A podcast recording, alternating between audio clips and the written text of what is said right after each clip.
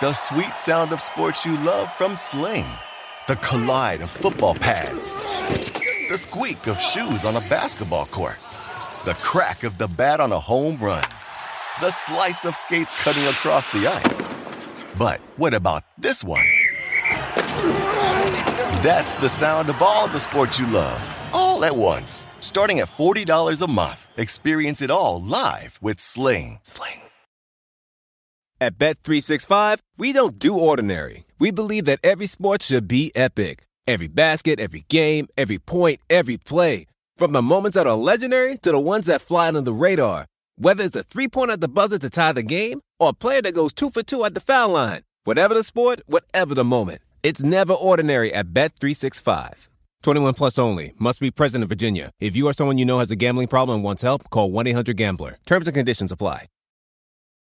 Welcome to the Dunked On Basketball Podcast. I am Denny LaRue, your interim host. Nate is still on his honeymoon, having a wonderful time. And this episode is brought to you by The Athletic, a subscription-based publisher of smarter sports coverage. I can vouch for it not only as a contributor for a very long time, but also as a consumer of it. And a good example of this is the news that came out on Tuesday that Elton Brand was going to be the new general manager of the Philadelphia seventy-sixers. I knew Derek Bodner was exactly the person that I wanted to read on that. The Sixers have other great writers. Derek is my personal favorite. I was a subscriber of his before he joined The Athletic. I am, of course, a subscriber now. And to be able to have access to that, whether you want to do it through their website, or I personally absolutely love their app. I think the app is a great way to engage with the content. No ads, just an incredibly clean experience, and it's in-depth coverage that goes beyond the game recaps and t- trade speculation for smarter analysis, written by people who know these teams inside and out. Doesn't matter if you're a basketball fan, football fan, hockey fan. Hockey coverage is awesome. And you can get all that from The Athletic. And the way to get it is theathletic.com slash capspace. If you do that, you get forty percent off your first year of subscription. I've been a part of it since basically day one. I am honored to be a part of it and thrilled that they are associated with Dunked On. One more time with the U R L, that's theathletic.com slash capspace for forty percent off your first year of subscription. Like most of the Dunked Ons that I've been handling, this is a two-parter. The first section is with Albert Nahmad, Heat Hoops, just amazing cap guy as well, going in-depth on Miami. As a point of kind of time clarification on this, we recorded before Dwayne Wade formally announced that he was returning and before Pat Riley's announcement that Dion Waiters would miss training camp and probably the first part of the season, though we talked about the possibilities of both those on the podcast. We pretty much treated Wade as coming back, which ended up being good. And then the second part of this podcast is with Michael Schwartz, who is a content researcher for E S P N. A lot of you know him from Valley of the Suns. We go in-depth on Phoenix. Again, paranoia about whether they're going to make a move between when we recorded it and when it happens, but the content is there anyway. I think you'll really enjoy it. But first up, Albert Nahmad on the Heat. Thank you so much for coming on. Thank you for having me. With Miami, like for a lot of these, I think a good place to start is really what this team was last year and really whether that is repeatable. And my kind of thesis is that, I mean, there are some health things we should definitely talk about, but I think Miami is a largely similar team to last year, and so expecting a similar result is totally fine.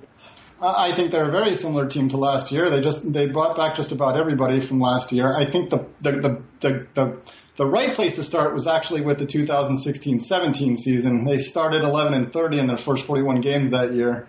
And then they finished the season at thirty and eleven, their second forty-one, and they thought they figured out something along the way. They thought they found a way to win without a star. They had a drive and kick philosophy that was surrounded by floor spacers. But as it turns out, they didn't really have that way. They ended up with forty-four wins. They were about an average team, and they had an imbalanced roster construction. I filled with a lot of guys who are very strong role players, but they lack the true star to bring it all together. So, I mean, they have one point guard in Dragic. They have six shooting guards in Wade when he came on board um, midway through the season, and, and, and Josh Richardson and Waiters and Ellington and Tyler Johnson and Magruder, all of whom deserve playing time. They have one small forward in Justice Winslow, who hasn't fully proved himself yet. They have two power forwards in James Johnson and Kelly Olynyk, who have the versatility to play center in small ball rotations, and they have two true centers in Whiteside and Adebayo. The question is, how do you find playing time for all of them? And I don't think, even though it was the exact same team as we saw last year, I don't think they've gotten enough answers that translate into answers for this season. So I think we enter this season just as unsure about what the rotations will be, and I think we'll go through a lot of them as the season goes on. And it's I, a, I, sorry. No, and, no, go ahead. And it's a really important point that they they have all these guys that are deserving of playing time. Miami is in an unusual spot where they're not trying to necessarily fill holes. They're trying to make sure that everybody's happy. And so they have all these players that are worth N B A rotation minutes at the bare minimum. Some of them are clearly deserving starters, but a lot of them play similar positions. And so last year, they it, it is important to note that they were missing Dion Waiters for most of the season. He only played in thirty games, and then Wade came on late. We, as of when we're recording this, we don't know if he is returning for the eighteen nineteen season. But and they missed and they missed Waiters to be sure, but they don't. They they had enough pl- players to replace him, and they had a lot of other guys that largely stayed healthy last year. Well, Waiters provided something in the sixteen seventeen season that we could not replace in seventeen eighteen, and that is. The Heat has a lot of guys who are sort of secondary playmakers, but no primary playmakers. The best we have maybe is Goran Dragic. You know, um, James Johnson creates some plays. Justice Winslow can as well, mostly in the open court.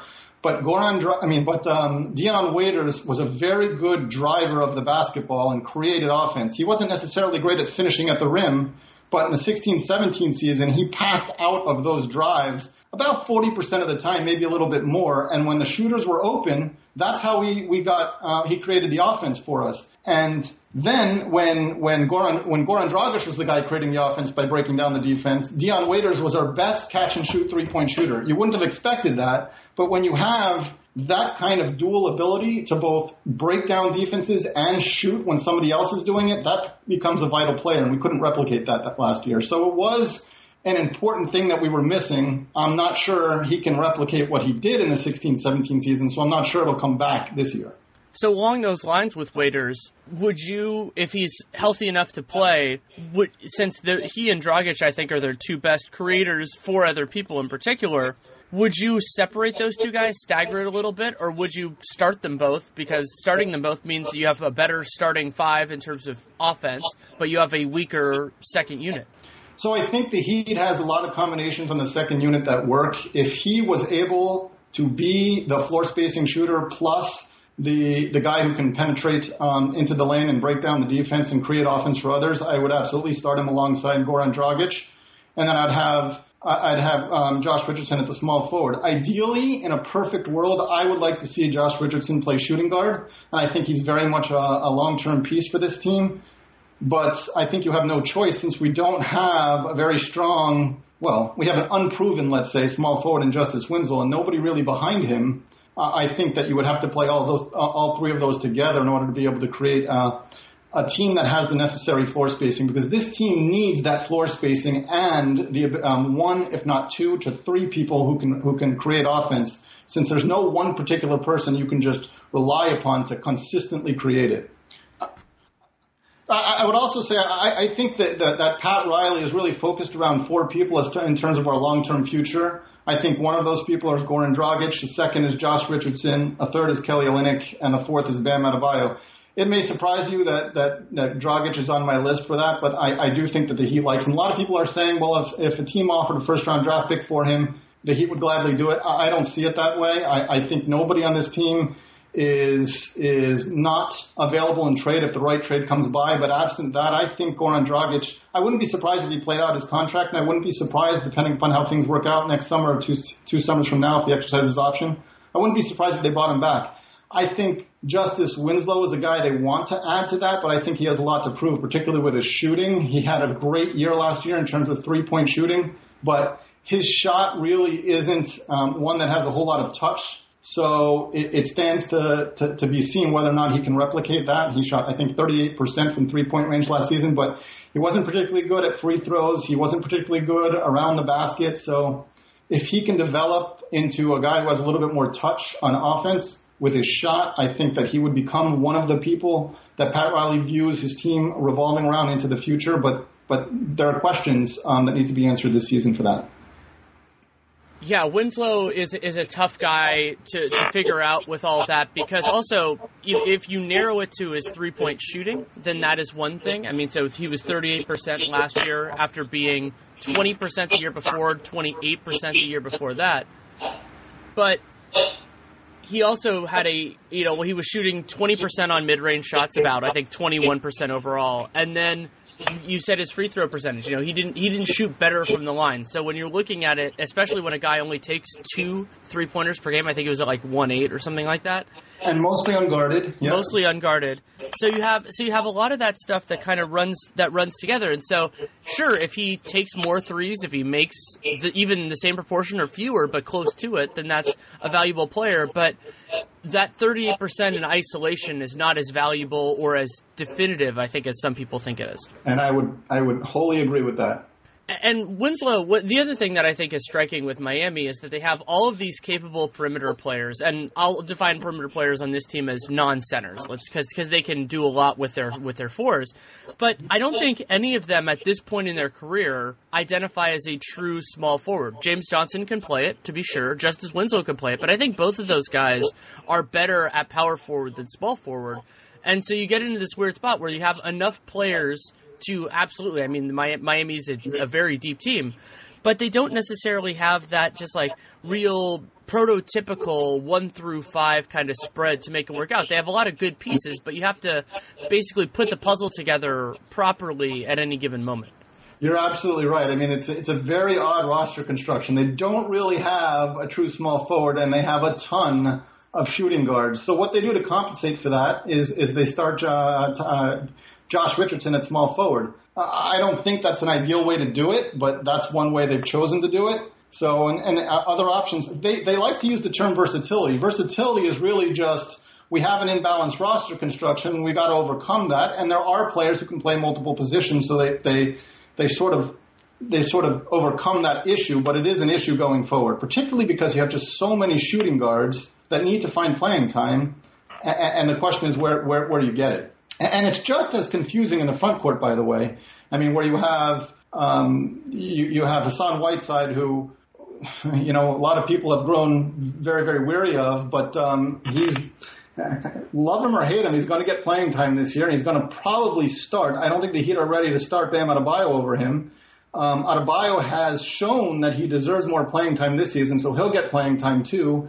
And then they could they could throw out lineups where, where James Johnson's, uh, Johnson and Kelly Olynyk play together. Um, so the question is, there's four guys there that need that need playing time and how to get it get it to them all. It, it's a very as the team overall, it's a very interesting team. I, mean, I don't think defense is the problem here. I, they were seventh best in terms of uh, defensive rating last year, which is which is pretty solid, and they were better on the road than they were at home. So defense really isn't the issue. The, the issue is offense. And, uh, of course, when you don't have a, a, a guy who can drive um, down the lane and create offense for others without without huge floor space, shooting becomes a very big issue for this team. I mean, just look at it. Every team is probably this way, but in their forty-four wins, they shot thirty-nine percent on threes, which would have been second best in the N B A, and thirty-three percent in their thirty-eight losses, which would have been worse than the N B A. Uh, but but go beyond that just a little bit, because that that's sort of a sort of true for a lot of teams. They're top five rotations in terms of plus minus. Kelly Olynyk was in every single one, and even the top six. That that was surprising to me because he's not a particularly good defender, but he was in every one. Josh Richardson was in four of the five. Wayne Ellington was in four of the five. All three together were in three of the five. So you can clearly see that shooting is a very big portion of, be able, of being able to create success because the guys who are creating the offense need that floor space. And in every one of those five rotations, the Heat shot thirty-nine percent or better on threes. So Kelly Olynyk was particularly surprising in terms of um, plus minus, in terms of um, on-court, off-court, net rating. Kelly Olynyk had the highest net rating with him on the court of any other player. And when he was off the court, they had the lowest net rating. So that, that was that was a little bit surprising to me. But um, you can clearly see the Heat needs two things to find success. One is multiple guys in the court to be able to create offense, and two is enough shooting to to, to, to be able to, to pay that off.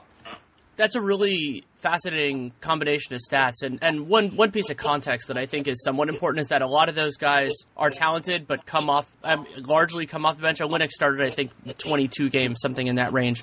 But they play. But I mean, Miami's so good that they're going to absolutely dominate backups, so they'll they'll do well in those minutes. But Olynyk and you know Richardson and and Ellington played fair enough against starters, so it's not a totally like bias sample or anything like that. Yeah, it's it's somewhat misleading because you know, and I'm sure we'll talk about this as the as as this goes on. But um, they play in certain segments of the game. Kelly Olynyk doesn't play a whole lot, not a whole lot. He does sometimes, doesn't play a whole lot in, in crunch time in the fourth quarter because of his defense. Um, and there's not a whole lot of times where he starts. The Heat is, is, is again, it, they've mixed and matched rotation so much, and expect the same this year where they try to start some people and try to find combinations that work. But he didn't start a whole lot of games either. So, yes, um, that the, the, the composition of the minutes that he gets dictates some of the success as well. You also brought up the defense, and I think that's an important place to go with Miami. I mean, last year, yeah, I think they were seventh or eighth in defensive rating. And when you look at the the profile of it, it was pretty much in line with what how Miami has exceeded the last couple of years, limiting the amount of three-point shots that opponents take, forcing a lot of mid-rangers, and mid-range shots are just less effective overall than than the, the three-point shot. And then, you know, they had a couple little aberrations, like for whatever reason, teams hit a lot of long twos against them last year, more than other years, but they made a bunch of floaters. That That's not as big of a deal. And Miami, it makes a lot of sense considering not only their talent, but also their execution. But where I wanted to go with that is, I think one of the most interesting storylines last year, with you talking about Kelly Olynyk's plus minus, is that Miami defended pretty well when he was on the floor last year, and so maybe they don't need as good of defenders to stay strong on that end. Maybe not as strong, but stay strong, and then they could ratchet up their offense and they could make up some ground there. Well, so uh, I would agree with that, but the Heat, their identity is defense. You know, Josh Richardson, to me, is very underrated. He's an elite-level defender at the – I call him shooting guard even though he plays small forward. But but on the perimeter, he's an elite-level defender. James Johnson had a down year defensively, but he's still very – he's still pretty good. And when he's at his best, he's an elite-level defender to me as well. So they've got – and Justice Winslow is a, is a is a good, I think somewhat overrated, but a very good defender. So they've got a lot of players who can play defense, and they don't – and, and of course – Bam Adebayo and, and, and Hassan Whiteside play defense in very, very different ways. Um, Bam Adebayo being a center who is very, very mobile, but he can't necessarily rebound and he can't necessarily block shots so well. So he's got to morph his game into somebody, you know, less Clint Capella and sort of more, uh, I would say, some other players, but um, he, he's going to have to uh, to morph his game to somebody who's not really an intimidating presence down low, but um is somebody who can be effective both interior and ex- and, and out on the perimeter. So got a lot of guys who can play very good defense, and the Heat likes to play that, especially in crunch time situations. So the question is to find a person who's a very good defender and also somebody who who is a very good offensive player is, is something that um, is very difficult, and the Heat doesn't have a whole lot of those types of dual players in, in that way, especially in, in terms of floor spacing. Um, people who are able to shoot. Yeah, and that puts a, a lot on Eric Spoelstra to get the players in the right sequence, to put team to groups on the on the floor that can compete on both ends. And so I'm really interested to see who plays and when, and also how much they look to the future and how much they look to the present. Because Bam, you brought up, is a really good question here, because I think he actually could, long, at least long-term, fit what Miami wants better. But it's probably going to take him some time. Uh, if you're talking about better than Hassan Whiteside, yes, I think the Heat views uh, Adebayo as a, sort of a, a, a long-term piece more than, than Whiteside at this point. I think Whiteside's got a lot of time. I think he had a down season last season. I think he's a better player than that, though, and I think he gets a bad rap. Um, but I don't see Whiteside necessarily as a long-term piece for the Heat. I think the Heat is hoping that Adebayo will develop and can become a long-term piece, particularly at the center spot. One of the questions we have in these is whether how the new additions will fit in. There aren't really any new additions on Miami, so we could move on to... Actually, there, there, there's just one addition, Duncan Robinson. He, yeah. He's a, he was sort of a, a very good uh, three-point shooter coming out of Michigan, but was undrafted because of the doubts alongside every other aspect of his game. And he did so well in summer league. He shot fifty-five percent from three or something like that. But the Heat had to give him a two-way contract before they actually wanted to give anybody a two-way contract. So uh, I think, um, you know, he's not going to get a whole lot of playing time, but I think it, it, his biggest question is not his shooting. He's not going to replicate his shooting during the uh, course of an N B A season. I think that would be unrealistic, but he doesn't need to. He's He's got a good shooting stroke. If he can defend the perimeter, he could actually get meaningful playing time at the small forward position because the Heat doesn't have anybody else. But if he can't show that he can move his feet and defend along the perimeter, then he'll be a fringe player. Yeah, that's definitely possible. So so we can move on to another kind of basic but interesting question with his team, which is, based on what we saw last year and moving forward, what players on Miami do you expect will be better this year, and which players do you think will take a step back? I think Josh Richardson will get better. I think Josh Richardson is a little bit – people misinterpret uh, what he is. In my my impression, he's never going to be a, a superstar type of player. I like to consider him as a, a three and D player on steroids, because I think he's already an elite defender. On offense, he is a very good shooter when his feet are set. He can't shoot off uh, on the run like, like say, Wayne Ellington can, but when his feet are set, he's a very good defensive uh, um, um, shooter. Um, after, if you remove, he struggled over the first half, month of the season, but if you start at December, he shot forty-four percent on catch and shoot threes for the rest of the season. That was the best in the team. So I think he has that capability, but, but more than that, if, if a defender rotates to him too quickly, he has the ability to step around that defender, take a dribble or two, pull up at the free throw line, knock down that, that jumper. And if the lane is wide open, he can actually penetrate all the way across the lane and shoot one of those sweeping hook, uh, uh layups that he does about once a game, we all get thrilled about. But I don't think he's a guy you can necessarily rely upon to create offense for himself or others, but I do think that he can be a, a very strong player. So he, I think, will take a step forward. I'd like to see his shooting, especially from three-point range, go up from thirty-seven point eight overall, I think, to over forty percent. I think he has the capability, and I think he has the, his defense will be just as solid as it was last season, and I think he can round out his full offensive game, not just his shooting. Another guy I'd like to see take a step forward is Bam Adebayo. Um, like I said um, earlier, uh, he's not a, uh, necessarily a great rebounder or shot blocker, more of a guy who can move his feet, but but um, he can defend interior and on the perimeter. He needs to become more of a sort of a Draymond Green type than a, than a Clint Capella type um, per se. Uh, he obviously can't create offense like uh, Draymond Green can, but he's a pretty good passer, and he's been working a lot on his shooting. Uh, according to the team, you know, it's tough to translate success in, in transforming your shot in, a, in the offseason to actual N B A games, but if you can do that, he'll become a, a critical player for the Heat. Who's going to take a step back? And there's a lot of players who can take a step back. Uh, we talked about how Waiters had just an incredible end to the sixteen, well, before he got injured, end to the sixteen seventeen season, where he was not only a great um, driver of the basketball, he was a great shooter. I'm not sure he can replicate that kind of success, and if he can't, that wonderful chemistry he developed with uh, Dragic might go a little bit, and you might have to sort of mix and match at that uh, shooting guard position. Another guy who's going to take, maybe take a step back only because he had such a great season, his best season ever, is Wayne Ellington. I mean, the guy was just unbelievable. You, you just never pictured he would develop into the player he was last season. He, I think he had like two hundred twenty-something three-pointers, and he was constantly shooting on the run. Um, he, he's not a guy who needs his feet set. I mean, you just set screens along the perimeter and have him rotate around until he can get uh, just an inch of floor space.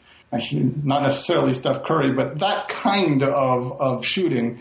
I don't know if he can, and, and of course he had great uh, conversion percentages, thirty-nine point two percent last year. So I don't know if he can replicate that, but um, I don't think it would be reasonable to assume that he could. So he's a candidate for getting worse, although I hope he doesn't, of course.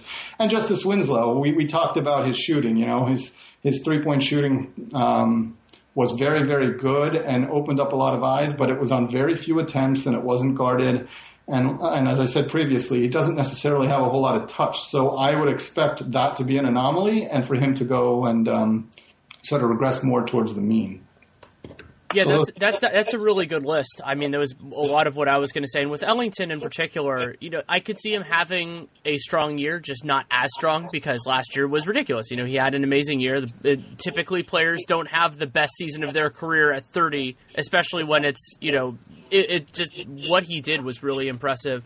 Yeah. And, Well, I, was just say, I was just going to say, the problem with that is there were times the Heat has, a, like I said before, the Heat has a lot of good secondary playmakers, but no real primary, uh, so, uh, very, very strong elite level playmakers. So there were times when the Heat offense just struggled, and all you really had to do was set a screen for Wayne Ellington, and, and he would create that three to create the offense to keep the team in the game. And even when he wasn't shooting the threes, there has to be defensive players rotating along with him, and when screens are set, scrambling to, to move past those screens to get to him, and that creates offense for others. So even if he's not shooting, when he is capable of shooting like he did last season, he commands so much defensive attention that he creates offense for others. And if he doesn't replicate that, it could have consequences for the rest of the offense as well. Just that's that, that's a great point. And somebody else that I wanted to talk with you about, this isn't necessarily a progression-regression guy, but we, Dion Waiters missed a bunch of time last year, talked about that. Rodney McGruder also played an important part in the sixteen seventeen season and was out last year. What do you expect from him this year? So Rodney McGruder is actually a pretty strong player. You know, he's a he's a good defender. He's he, he played you know, small forward. I mean, we have a bunch of very tiny shooting guards playing small forward, unfortunately, uh, just because of the roster construction. But he played um, a, a fair fair amount of small forward, overmatched um, size-wise, but did a very good job. And um, from the first season to the second season, season his shooting um, transformed as well. I think I, I can't remember what his sh- shooting percentage was, but um, three-point shots were almost like forty percent, I want to say. Uh, I think he could be a very good player. The problem with him is that he has so many guards Um, that I just don't see how he's going to elbow his way into playing time, but he deserves it.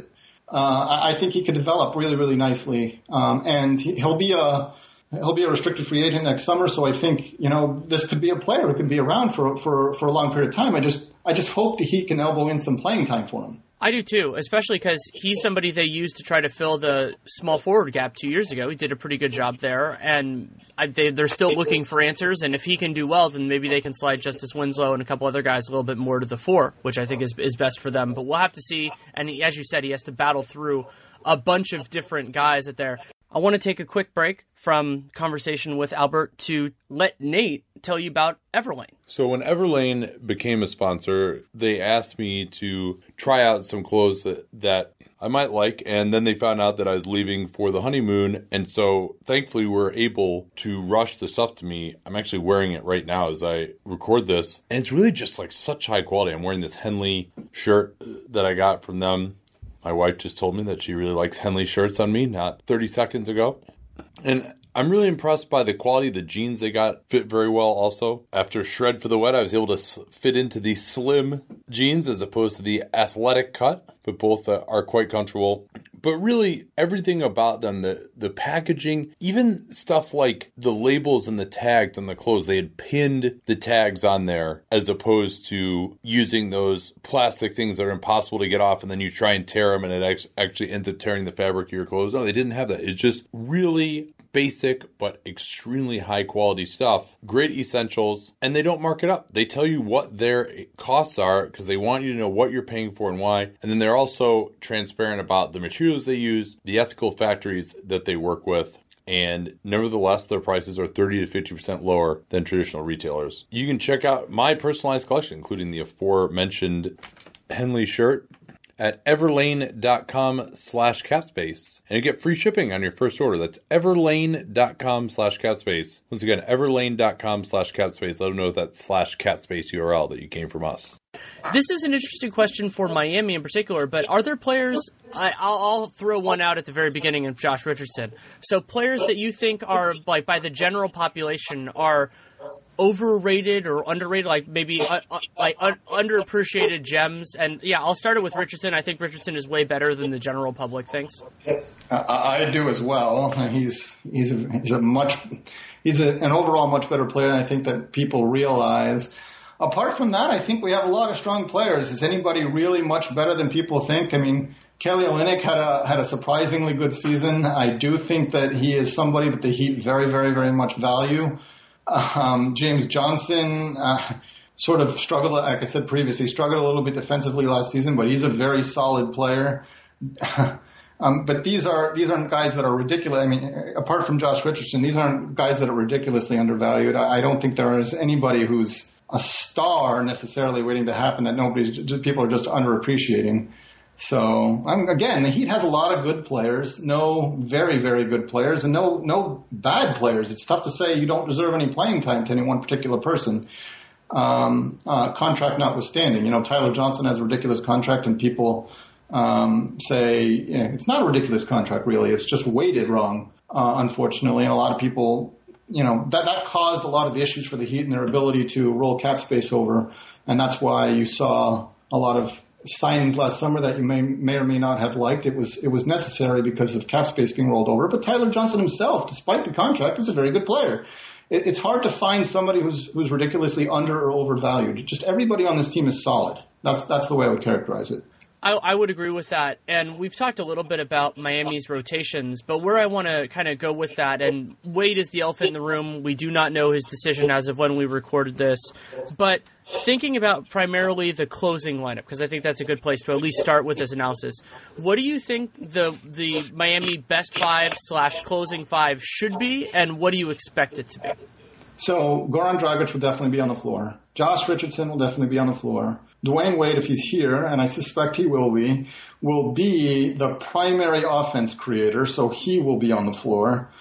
Uh, and then uh, secondary offense creators, particularly if Wade is not back, w- would be Dion Waiters and James Johnson. I don't really think it's Tyler Johnson. I don't really think it's Josh Richardson. It's it's really um, – and, and, and Goran Dragic should be an offense creator. But in my mind, you know, I've noticed over over the years that in my own sort of my own sort of head, I tell myself he's really somebody who gets tired over the course of games. He's he's a much better first-half player than a second-half player. Last year, he shot forty-eight percent, forty-one percent on threes in the first half, and then forty-two percent, thirty-three percent on threes in the second half. So um, over the course of the last five minutes of a game, maybe he can rebound. But um, I think he's more passive in the second half than I would like. So I think it would be Wade as the primary offense creator, and then Dion Waiters and James Johnson can can fill that um, role as well. And I think I, I don't think Whiteside's going to be in there much for uh, those types of situations. I think Bam Adebayo has a chance to be in there as well.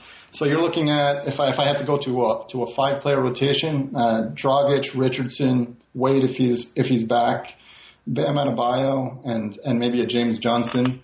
And the Heat didn't really play um, Kelly Olynyk so much in that role because again. Um, he's not the best defender, and the Heat really values defense in those situations. The problem is those situations also require scoring, um, and Dwayne Wade can light up the, the, the scorecard. I mean, the one playoff win we got was was simply because he was dominant, but when but his efficiency has gone down over time, and the problem is you need scoring in those minutes too. So you, you have to think about who in the last five minutes can de- deliver that scoring. I don't think, uh, you know, Whiteside didn't really get that role last season. I think you can expect that to continue because while he's a very good defensive player in, in certain situations, I think it's pretty easy to manipulate um, as the opposing team, your offense, to, to take advantage of him, namely to switch off of him to get him out on the perimeter, and then he's not as effective on the perimeter as he is down low. So uh, I think Dragic, Richardson, Wade, Adebayo, James Johnson, Dion Waiters, these are guys who are going to play in the last five minutes, and what the rotation will be will just depend. Tyler Johnson can in, in spots as well. So the Heat has shown consistently that nothing is consistent, that they've they've mixed and matched the rotations. I think you'll see certain players who will always be in that um, closing um, crunch time lineup, but um, um, the actual five-man unit will change over time. And that makes sense when you consider the depth of this team and who's playing well on a given night. As long as you can keep everybody happy, they can absolutely go in that direction. And Miami stands out because they just have so many players that could credibly be a part of that lineup. That doesn't mean they all will be, and they can't all be on any given night. But they have a lot of guys worth trying. And it'll also be interesting to see how the passage of time affects this team. You know, like Bam Adebayo, I would expect to be significantly better this year. So that changes the calculus. You know, maybe somebody like Tyler Johnson has a has a good summer. I mean, if if Waiters plays anything like what he did, in, especially at the end of sixteen seventeen, then he probably has to be out there too. Yes. Uh, so, I, again, he would be the, the secondary offense creator in my mind, or if Wade's not back, he would be the primary creator because of what he did. What he can do is particularly uh, good evidence of that is the sixteen seventeen season. And, yes, uh, we got a lot of guys who can create that that, that – um, Um, who, who can who can be in that sort of last five minutes of those critical games, uh, and a lot of guys who, who probably who weren't last year who, who could. I mean, again, I say like Kelly Olynyk wasn't wasn't really a part of that so much, but but he could be, um, despite some defensive questions. The Heat like to play guys who can who can play defense in those situations primarily, and so that is somewhat limiting. But yes, they do have so much depth that they can they can mix and match in that in that scenario, particularly if they need points if they're You know, there, there's differences between crunch time lineups. If you're down a couple of points versus up a couple of points, you know, and one guy we didn't mention, by the way, is Justice Winslow. He can get those minutes as well. It's very, very difficult to find one particular rotation. I think uh, Eric Spoelstra has shown that he will mix and match. There are certain, again, there are certain players that will always be there, Josh, Rich, Josh Richardson being one, Goran Dragic being one, and Wade if he's back. But I think the other two players have, uh, other two spots have, have an openness to it. I'm happy you brought up Winslow because he was somebody I wanted to talk about both in this space and overall because this is such a massive season for him, about to hit restricted free agency. I do not expect to see an extension because of the, the structures with Miami unless they, they, get, he, they get such a good price that they just take it now. So he's going to have so much to play for. Ellington is going to be a free agent again because all he got was that one-year deal. I'm surprised he didn't get more somewhere else. And then Magruder is also going to be a pending free agent. And so I don't necessarily expect any of those three to be in the closing five, but if any of them do progress enough to make it there, it's going to be big for them. Yes, and I think Justice Winslow can progress into that role. I, I um, uh, you're right. I don't think the Heat are going to give him an extension. I think the Heat would, depending upon how the summer rolls out, I think they would bring him back, but on a reasonable deal. I, I don't think he's going to be in the in the range that we saw last summer, um, or I guess if you view this summer as last summer, then in, in the summer of two thousand seventeen, I should say. But I think the Heat would bring him back on a reasonable deal. And, yes, this would be an absolutely critical season for him to show that he can progress along the lines that he progressed. He made a lot of strides last season, very, very much did. Um, so he deserves a lot of credit for that. And if he can continue that, then I think the Heat will bring him back and, and view him as a core piece. Yeah, I mean, that that's going to be one of the definitive elements of Miami this year is will the young guys, primarily Bam and Justice Winslow, will they be able to even partially supplant established players, deserving players above them? Because if they do, then, you know, it's still going to be hard for Miami to, like, move on from Hassan Whiteside considering he is owed twenty-seven million dollars for the nineteen twenty season, much less the twenty-five and a half for next year, for the coming year. But they could at least kind of li- start lining up the future with a guy like that. And Justice Winslow, you know, they still have James Johnson, depending on how you see the positional stuff with him, and they have enough minutes to give everybody some time. But if those players can start to supplant it, not only do you get value from them, but also those are players that you expect to be getting better year after year as opposed to players who might be, you know, they could fit, hit age-related downsides at any point. Yeah, and, and Winslow will have a, a particularly good shot at the start of the season because Dion Waiters isn't fully healed from his ankle yet. So whether he gets fully healed at some point before the start of the season, he's certainly not going to enter training camp fully healed. Um, so it, it leads to questions as to how the Heat will start its, its opening day rotation. Will they fill the role that Dion Waiters would have played with another shooting guard, namely uh, Tyler Johnson, perhaps? Or will they maybe give the spot to Justice Winslow? How will they fill that fifth spot? Because you know that Goran Dragic is going to get one. You know that Josh Richardson is going to get one. You know that Hassan Whiteside is going to get one, even though um, Bam Adebayo is probably the future. I do not think the Heat are going to take away that spot from Hassan Whiteside. And James Johnson is probably going to get one. Um So how do they fill that fifth spot? Ideally, it would have been Dion Waiters um, if he could replicate what he did in the second half of sixteen seventeen. But if he's not back, then they, they, they move to Tyler Johnson perhaps, or perhaps they move to Justice Winslow, or they, they find some other combination. So Winslow will get a shot, particularly early on, to show that he, he can uh, maintain the progress he's been making. Let's think a little bit broader scope comparing Miami to the rest of the league. What do you think are their strengths compared to the most N B A teams? Uh, first of all, depth. Um, uh, they have a lot of very good, uh, strong depth. And second is they just effort. I mean, consistent effort. You know, last season, this is a team, just picture it. It's not a team that, that has a lot of, um, of guys who can just take over a ball game and score. Apart from Wade on certain nights, particularly, um, of course, if he's back. If he's not back, then that's completely gone. But in the clutch last year, now I don't know, and, and this is something that might not be able to be replicated, but in very close games, they were, I, I just looked it up on N B A dot com, I, I think they were twenty-nine and twenty-four, which for a team which is, is a good offensive team but, but can't produce points in, uh, in certain situations just because they, they bog themselves down, that's pretty damn good. So they're a team that just out-efforts another team, and I think that's something they have on the rest of the league now. something that they don't have relative to the rest of the league is, is top-level talent. So it's a trade-off. It is a trade-off. And so, yeah, I would I would echo that. I mean, depth is certainly a big strength. Also, defensive intensity and execution, I think, is a real strength for this team. I mean, they do a really good job of forcing opponents to take the shots they want them to take, and that's a big part of why they succeed. And you brought up the clutch the clutch element of it. Yeah, Miami was, in terms of net rating, they were plus nine point nine in clutch situations last year, twenty-nine and twenty-four. And the big kind of, if you want to call it a red flag for that for me, was that they were eighth in clutch offense. And I would not expect that, especially considering for the overall season, they were twentieth in offensive rating last year. Yeah, so when you get to how recl- how much they can recreate what they did last season in terms of a record next season and beyond, that becomes a, a glaring point. Can they replicate what they did last season in terms of their offense in the clutch?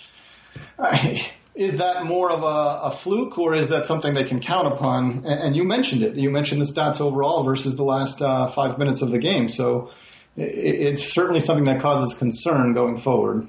But but but yes, they, they have the defensive uh, ability to stay in all of those close games, um, and and they have the effort uh, to, to get there. It's just a question of whether they can execute as well as they did last season. And that gets into another a weakness that I wanted to talk about. You brought up the lack of star talent, but it's just reliable generation of offense. And that leads into what we just discussed, because if a team can't score consistently but can defend, they're going to end up in a higher proportion of close games. So then their close game success is going to matter more. Yeah, absolutely. This team is not going to blow anybody out. So, um, or, or they will, just on, on very rare occasions where everything is clicking offensively. And that happened last season a lot of, uh, sometimes. So, but it, but it's not going to happen consistently. They're going to be in a lot of close games, and, and they're going to need to be able to execute not only on the defensive end, which is not a worry, but on the offensive end, which, which can be a worry. You know, Wade is, is the guy that they can count on to always create offense. But as the seasons go on, he's become less and less efficient. So the question is, uh, which guy is going to be able to do it with a whole lot of efficiency, and, and the team, which guy is going to be the guy that the team, team can count on? I don't think there's any one player that you can say the team can count on. They will scroll through a lot of their players for that offensive creation in the clutch. Um, and then, of course, they'll struggle at times as well. When, when nobody's really stepping up his game and, and doing it, they will struggle to create, create points, which, which creates concern about the very, Uh, the very time, the crunch time that, that they performed so well in last season. Right. I, I think that's a good way of putting it. And I'm trying to think of if there's another real significant weakness that we haven't necessarily discussed. Well, I, I think something that could always be a challenge is, and this isn't a weakness of the team, but it's just a potential thing to watch, is just can they keep the chemistry that that is so perilous for a team that can't play everybody that deserves it? You know, like that's a, it can be a real challenge for teams. Spo is an amazing coach. They have a great staff. Guys buy in. But eventually, even if they make a lot of money, guys can chafe because they want a bigger role. They they feel like they can help the team. And it's not just like selfishness. It's beliefs that they can do it. So I think that's a, a concern for only one player. I think this is a very strong-knit team, and I don't think that's an issue for everybody on the team except for one. And I'm concerned about that with Whiteside. If he doesn't get his minutes, he'll start – He'll, he'll start start lagging and start pouting a little bit. Um, so that does become a concern there for him, particularly if he's not getting, you know, minutes. He didn't get a lot of fourth quarter minutes last season, and, and that, that created some some tension um, sort of in the locker room. And um, after the season was over, um, they had to have a meeting to um to, to, to talk talk through that. But I don't think it's an issue for for everybody else on the team. What I do think is an issue is they have a lot of players who can do certain things, but it's not a perfect combination where you can say this guy can both play great defense and create spacing on offense. Now, Josh Richardson is the obvious exception, but outside of that, I don't think you have a lot of players who are just obvious fits that, that you say this guy has to be in the lineup all the time. And you can't find five players like that um, who, who do something so great on offense and defense Um, to the point where they have to play, and you say, this is the five-man lineup that the Heat should be using. We don't have that. We have a lot of players with a lot of skills, but nobody, again, once you get both offense and defense uh, de- defense skills, that's when you become a star. And Heat just doesn't have any, anything like that. So they have to mix, mix and match. And when they mix and match, they're, they're always lacking something, right? Um, so when you put in a five players that do, that play defense really well, you might be not lacking shooting. when you put in uh, a five-man unit that has two or three offense creators, they've got guys who can penetrate the lane, um, a James Johnson type. He can penetrate the lane, but he's not the best three-point shooter. He had a uh, thirty-four percent two years ago. I didn't think that could be replicated, and it wasn't replicated last year, and I don't think you can count on it again next year. Um, so there's always missing pieces when you put in five guys into a rotation that do a lot of things well, but it's not a perfect rotation any, any way, any which way you play it. Even if you put in a lot of great shooters, well, um, all of a sudden you're, you're starting to put in a Wayne Ellington. Well, defense becomes an issue. So, so there's the issue with the team is that there's nobody, there's not many people who can do both really, really well to the point where you say he has to play all the time. Agreed. And something kind of, uh, you, we've been talking about stars and, and creation, all that. And something else I wanted to mention is that there aren't really that many guys other than Wade when he's really hot on this team offensively that really strike fear in the hearts of opposition. Like there are guys that can have hot games. I mean, you could even think about Justice Winslow having that big one. I think he had nineteen or twenty points in one of the games against the Sixers, but even when he's hot, he's not really inspiring much fear in the opposition on the offensive end. Dragic can have games. I don't think he's really at that, you know, game-to-game dominant point anymore. So they're going to need that from somewhere because N B A teams are too talented to kind of, you can, you can't really skate by regularly. You can from time to time, and Miami is well-positioned to do it, if anybody can, but that's still a lot to ask. Right. Uh, and there's there's a lot more guys so that, that can do it that, than you mentioned, but nobody consistently, right? Um, yes, Justice Winslow's a guy that I view as a point forward um, and more in the open court necessarily than in the half court. Um, so he can create you some offense uh, uh, in the open court. Uh, I think James Johnson can do it in short bursts. I mean, he can get to the rim basket and finish. When he's really on, he can do it as well as anybody. Um, he's just very strong and powerful, and he can make his way to the basket and create offense for himself. Um, but, but again, in short bursts, I think Goran Dragic can do it primarily in the first half more than the second half, historically speaking. Um, I think, you know, Tyler Johnson's not that kind of player. Um, Josh Richardson's not that kind of player. So, uh, you know, even, even Kelly Olynyk has the ability to do that, right? He has the ability to, to either, he's very, very tall, so he has the ability to shoot right over somebody or, Um, in certain spots, he has the ability to get by him um, and and get to the basket and finish. But again, not consistently. So you're right. Um, they have to rely upon a lot of players doing it in short bursts. And if if if, if that's not happening, then they struggle with their offense. One big thing with Miami, just with every other team, is thinking about what are the key questions that will define this season? What are the key questions that they need to answer? And I'll start with, with two that, that sprung out to me. So one is, what Dion Waiters do we see? I think he's, a, you know, he's so variable that he is a very important piece. And then, is there anybody on Miami that ends up kind of aging out of their current level? So like Goran Dragic, this is going to be his age thirty-two season. James Johnson, age thirty-one.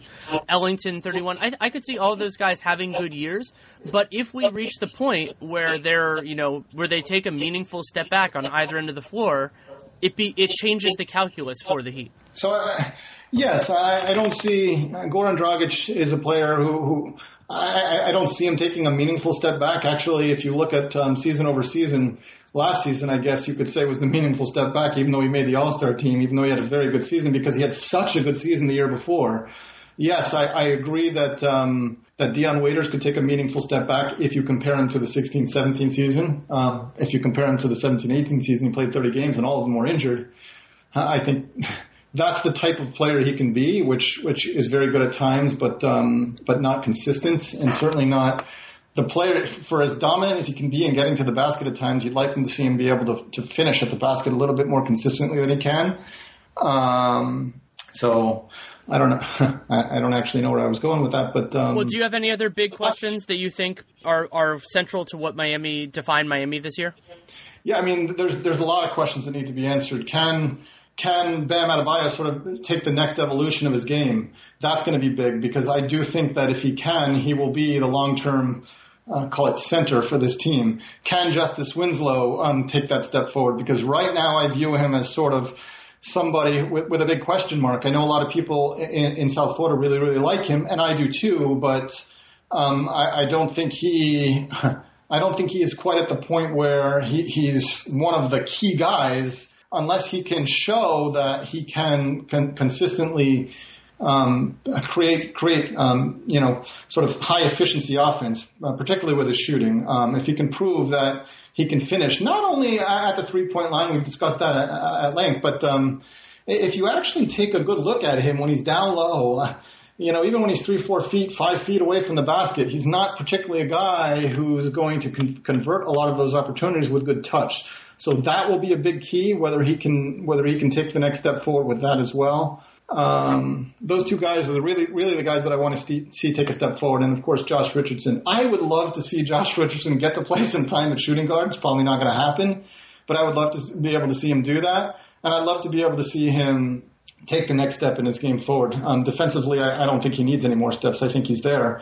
Uh, offensively, I'd love to be able to see him convert just a few more of his three-point attempts, and I'd love to be able to see him, um, you know, do more of what he's done, which is more consistently step around a defender, take uh, closing defender, take one or two dribbles, and, and be able to hit that shot and become a, a more lethal scorer in terms of overall points than he has in past seasons. So uh, those are three guys. I, again, it, the key questions for me are, are all about the youngsters.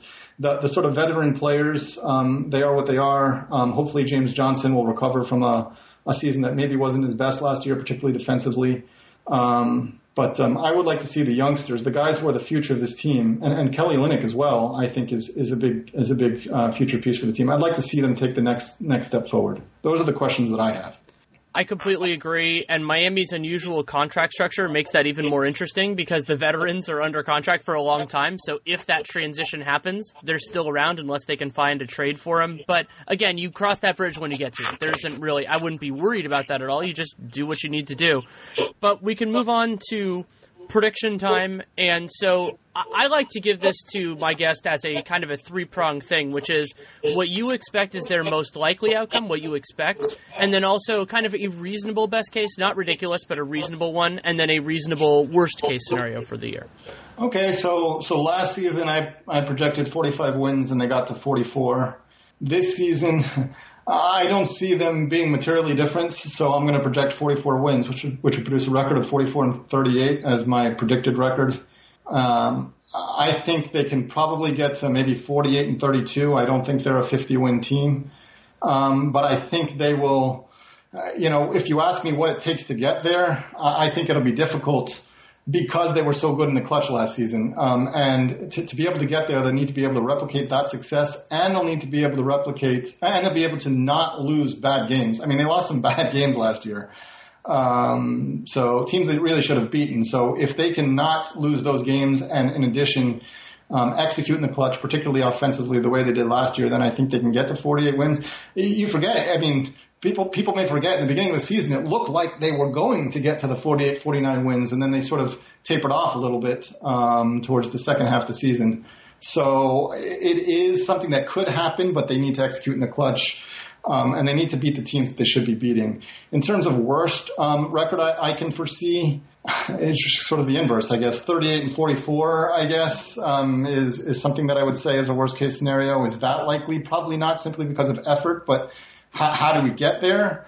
Dwayne Wade continues his um, downward trends in efficiency. Again, he can take over a game at times, but overall, um, if you look at his efficiencies over the past couple of seasons, it has had a downward trend. Dwayne Wade struggling could, could get you there if he's back. If not, again, Dion Waiters not producing as well. Um, uh, Wayne Ellington taking a step back. Just, just all these players that we talked about. Um, Wayne Ellington, uh, Bam Adebayo's growth um, stalling out. Um, Hassan Whiteside's dissatisfaction continues, and, and and he goes along the path that he did last season. So all those things can produce. And then ultimately, if the Heat has an opportunity to make a trade um, that gets him out of one of those contracts that we've been talking about that, that lasts for a couple more seasons, that, that could uh, there's there's, a, there's player involvement there that that could uh, produce negative um, results on the court. But um, I think you're looking at forty-four wins somewhere in that na- neighborhood, and I think that's that's pretty secure both on the upside and the downside. So that's where I'm at. Clutch games and reliability of creating offense are going to be the definitive questions for Miami. As a point of reference, last year, this is using Cleaning the Glass, so filters out garbage time. Miami and Charlotte actually had pretty similar point differentials. Miami was plus point six. Charlotte was plus point two. Miami was a was a pretty good clutch team. We already talked about that. Charlotte was appallingly bad. They they actually won five point five fewer games than you would expect with their differential, and they won thirty-six. So that's why I think your thirty-eight or like thirty-eight to forty is about right for the worst case scenario, because you would even like that's an unreasonable worst case scenario what happened to Charlotte in clutch games last year. And Miami, because they defend so reliably, I think they have that as a piece that, that you can kind of count on more than what happened with Charlotte last year. So, yeah, I mean, I could see them in that range. I don't expect it. I You said forty-four. That's exactly where I wrote it down as well. I'll, I'll go a little bit more optimistic in terms of best case that they could get to like forty-nine. Or maybe, you know, be even take another little step forward in clutch games. Remember last year, Dwayne Wade was only on the team for the last little bit of the year. If he comes back, he could be a positive for their clutch performance, at least on the offensive end. And then also because they have a lot, like one of the benefits of having a lot of capable players is that if, if guys take steps forward and Spo is going to play them, then I think they could they could improve. And if guys are worse, they have guys that can step up and fill their role. So I think that they have a little bit more, you know, maybe maybe they could do it. But again, yeah, the the range on this team is pretty narrow. And I would say that it, like we're talking best and worst case scenarios to only be ten games apart. But the more realistic scenarios, I think, are even tighter than that. You know, like for me, I wouldn't be surprised. I, I would expect this team to be somewhere between forty-two and like forty-seven. Like I, it would, it would probably be pretty surprising to me if they were outside that range even. Uh, I would agree with that. Uh, yes, I think that there's a tight range. Uh, on, the, on the top end, you, you went to forty-nine. I went to forty-eight. I can see it. I, the, the, the issue was I don't see this team being a fifty-win team, but um, I, I'll, I'll give myself the extra one as well to go along with you and say forty-nine. But yes, the, the range is probably going to be pretty tight. Yeah, it, it's pretty amazing with this team. And there, while they are a lot of established commodities, both as individual players and as a collective, I mean, we know that Miami's going to defend. We have a pretty good idea of their offensive identity at this point. But I, I am excited to see really what happens. You brought this up with their young players, because that's going to define this. Like, if they're going to really exceed these expectations, I think it's going to be by Bam outpacing Hassan Whiteside and actually getting those minutes, or by Justice Winslow taking a big step forward. I, I don't expect to see another Wayne Ellington, of a, a veteran guy who's kind of bounced around in his career, who just has a career best year at thirty. Well, so uh, let me just add one thing to that. So I... I, I, don't, I think this is a team that will make the playoffs. I, again, the downside is, is, is lower likelihood to me. I think this team will make the playoffs. And I, I tend to think this team, just like last year, will, will get bounced out of the first round of the playoffs. I think the upside is one, one victory and then out in the second round. But uh, to me, this is more about the future than this season. So I would like, that's why I keep saying all the youngsters, I'd like to see them take a step forward, because yeah, there's some variability as to how we'll finish this season. But to me, this season's more about setting up the future.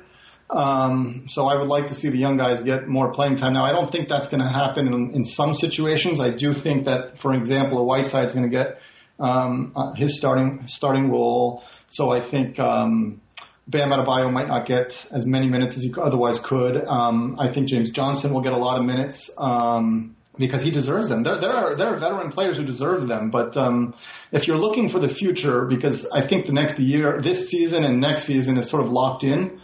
Um, even if the Heat were able to get rid of uh, a player next next summer, um, they still don't have any cap space, so there's not much that can be done. So these next two seasons are sort of what they are. So I would like this season to be more about building for the future and getting minutes to the guys who can really develop into something that where we can see what the future could be, and then we can see what pieces we need to build around them. That's the way I kind of kind of view this season. So it's it's less about the total number of wins and more about the development of certain players to me.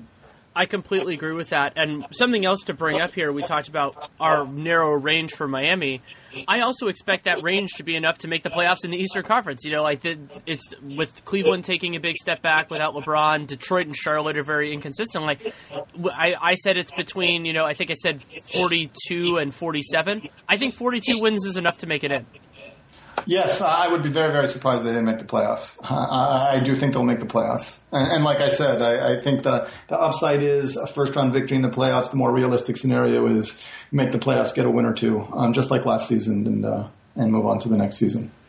Is there anything else you f- think we need to discuss when talking about where Miami's going this year?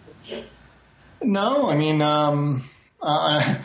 Uh, unfortunately, this season was was very, uh, this summer was very very boring for the Heat. Not a lot, not not a lot happened. So there's there's not really a lot to discuss, uh, to discuss this season. Um, this podcast is supposed to uh, maybe in the past where where more exciting things happen. So uh, I think this is, I mean, it's pretty much the exact same teams came back last year. So the the the, the scenario here is get. Get get some guys healthy. Whiteside get get him healthy, um, and um, Dion Waiters get him healthy, and see what this team really can do, um, uh, and go from there.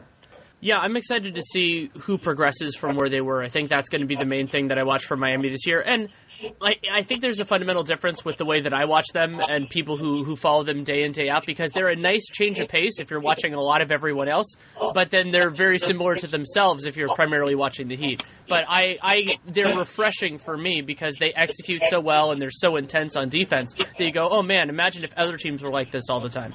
Yeah, and I will say something um, uh, just because I think some things get a little bit misconstrued in terms of the, the sort of the front office and, and how they um, – how they've evolved the roster over the last um, few years. I think, I, I think, um, you know, there was some contracts um, that were issued last summer that maybe were a little bit questionable, but I think you have to view everything in context. I think going back to several seasons ago now, um, when Tyler Johnson's contract was, was offered by the Nets, the offer sheet and the Heat matched, I think that might have been, um, you know, in retrospect, the thing that uh, maybe a little bit of a mistake. I don't necessarily think Pat Riley wanted to do that. I, I'm just reading uh, the tea leaves here, and I think um, Mikey Harrison might have said we don't want to lose the player for nothing, um, and that's sort of um, sort of tied up the Heat as as the seasons wore on. Remember that that that that um, offer sheet created a situation where the Heat had some cap space the next two seasons, um, um, or one season because one of them was, was tied up with, with that particular season. But they had the next summer to, to really make something happen, and they tried, and they just weren't able to. Um, so I think um, Tyler Johnson's contract um, blasting up forced the Heat last season not to roll over cap space as they had been doing season after season. They had to do something then, and that's why you saw all those contracts. Now, you can question the length of some of those contracts, um, four years to, to James Johnson, uh, four years to Dion Waiters. I still don't fully understand why they did that with his ankle injury. Obviously, they thought it was further along than it was, um, but um Um, I think they were, were basically, from a cap space perspective, forced to, to, to make a splash last last summer when they couldn't get uh, uh, the, the star player that they were looking for. They they went all in with their with with their own players, but um, it, it, it's caused us to be in a situation now where this season is is what it is. Next season's going to be, unless they can do something spectacular, um, will be more of the same, and then we'll be looking for two years from now. And I do think we have a very excellent um, salary cap guru in Andy Ellisberg. What he did in the two thousand fifteen sixteen season was nothing short of phenomenal. Uh, say what you want about the contracts from last summer, that, that he was able to fit it in with, with structuring um, um, unlikely bonuses and likely bonuses and, and coordinating the signing of the contracts in a specified period of time. That was That was top notch. So uh, has, um, the team has a very good um, um, sort of front office team in Pat Riley and Andy Ellisberg, who can uh, hopefully, uh, you know, maybe not next um, this this coming season or the next one, but hopefully in twenty twenty-one we'll be able to utilize all the cap space they could have to be able to to make this team into a powerhouse. That is very important context to put in there. I agree with a lot of that. I, discussion actually came up a little bit on a podcast that I did recently, and it was the Tyler Johnson contract, just kind of putting a putting a clock on them that was very challenging. But, yeah, what Ellisberg has done is absolutely incredible. And, yeah, really, I think this is a two-year evaluation period to figure out what Miami's going to do, because they have Whiteside, Johnson, Dragic all expire in twenty twenty, and then maybe they need to wait another year because of Johnson and Waiters and everybody else. But at some point, they're going to have another big opportunity to go at this, and I'm very excited to see what they do.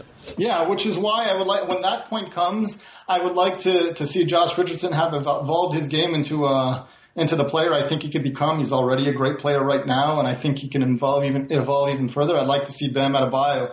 This is why I keep saying the youngsters are the mo- mo- most critical things for me, because I'd like to see them all get the playing time they need to, to evolve their games to the point where, when that time does come, where the Heat can actually make a splash in free agency, they are the players who I, I think they could become with increased playing time over the next couple of years.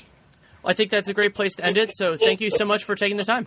Sure. Thank you for having me. Thanks again to Albert Nahmad for taking the time. If you are a Heat fan or interested in his writing on Miami, that is heat hoops dot com is his website. You can also follow him on Twitter for Miami Insight. He is an amazing follow for Cap C B A stuff for those of you who somehow are not following me yet. And his handle there is Albert Nahmad, A L B E R T N A H M A D. Still have the Suns podcast to come, but first a message from Indochino. So a big thanks to Indochino because they actually gave me the tux for my wedding. Looked awesome. I was able to customize the lapels. I got a, a three-piece vest as well. They gave me the tie. The shirt fit perfectly. I was able to get a shawl collar that I thought was pretty cool.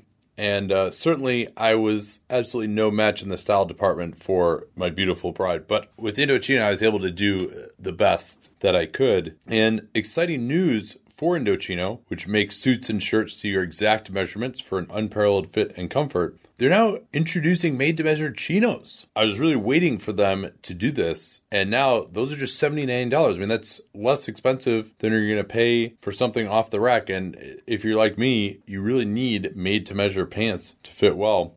And, of course, they still are in the suit business as well. And this week, my listeners can get any premium Indochino suit for only three hundred fifty-nine dollars at Indochino dot com. Enter that familiar cap space code at checkout. Shipping is free. Once again, Indochino dot com. Use the promo code CAPSPACE to get any premium suit for just three hundred fifty-nine dollars and free shipping. Let them know with that cap space code that you came from us.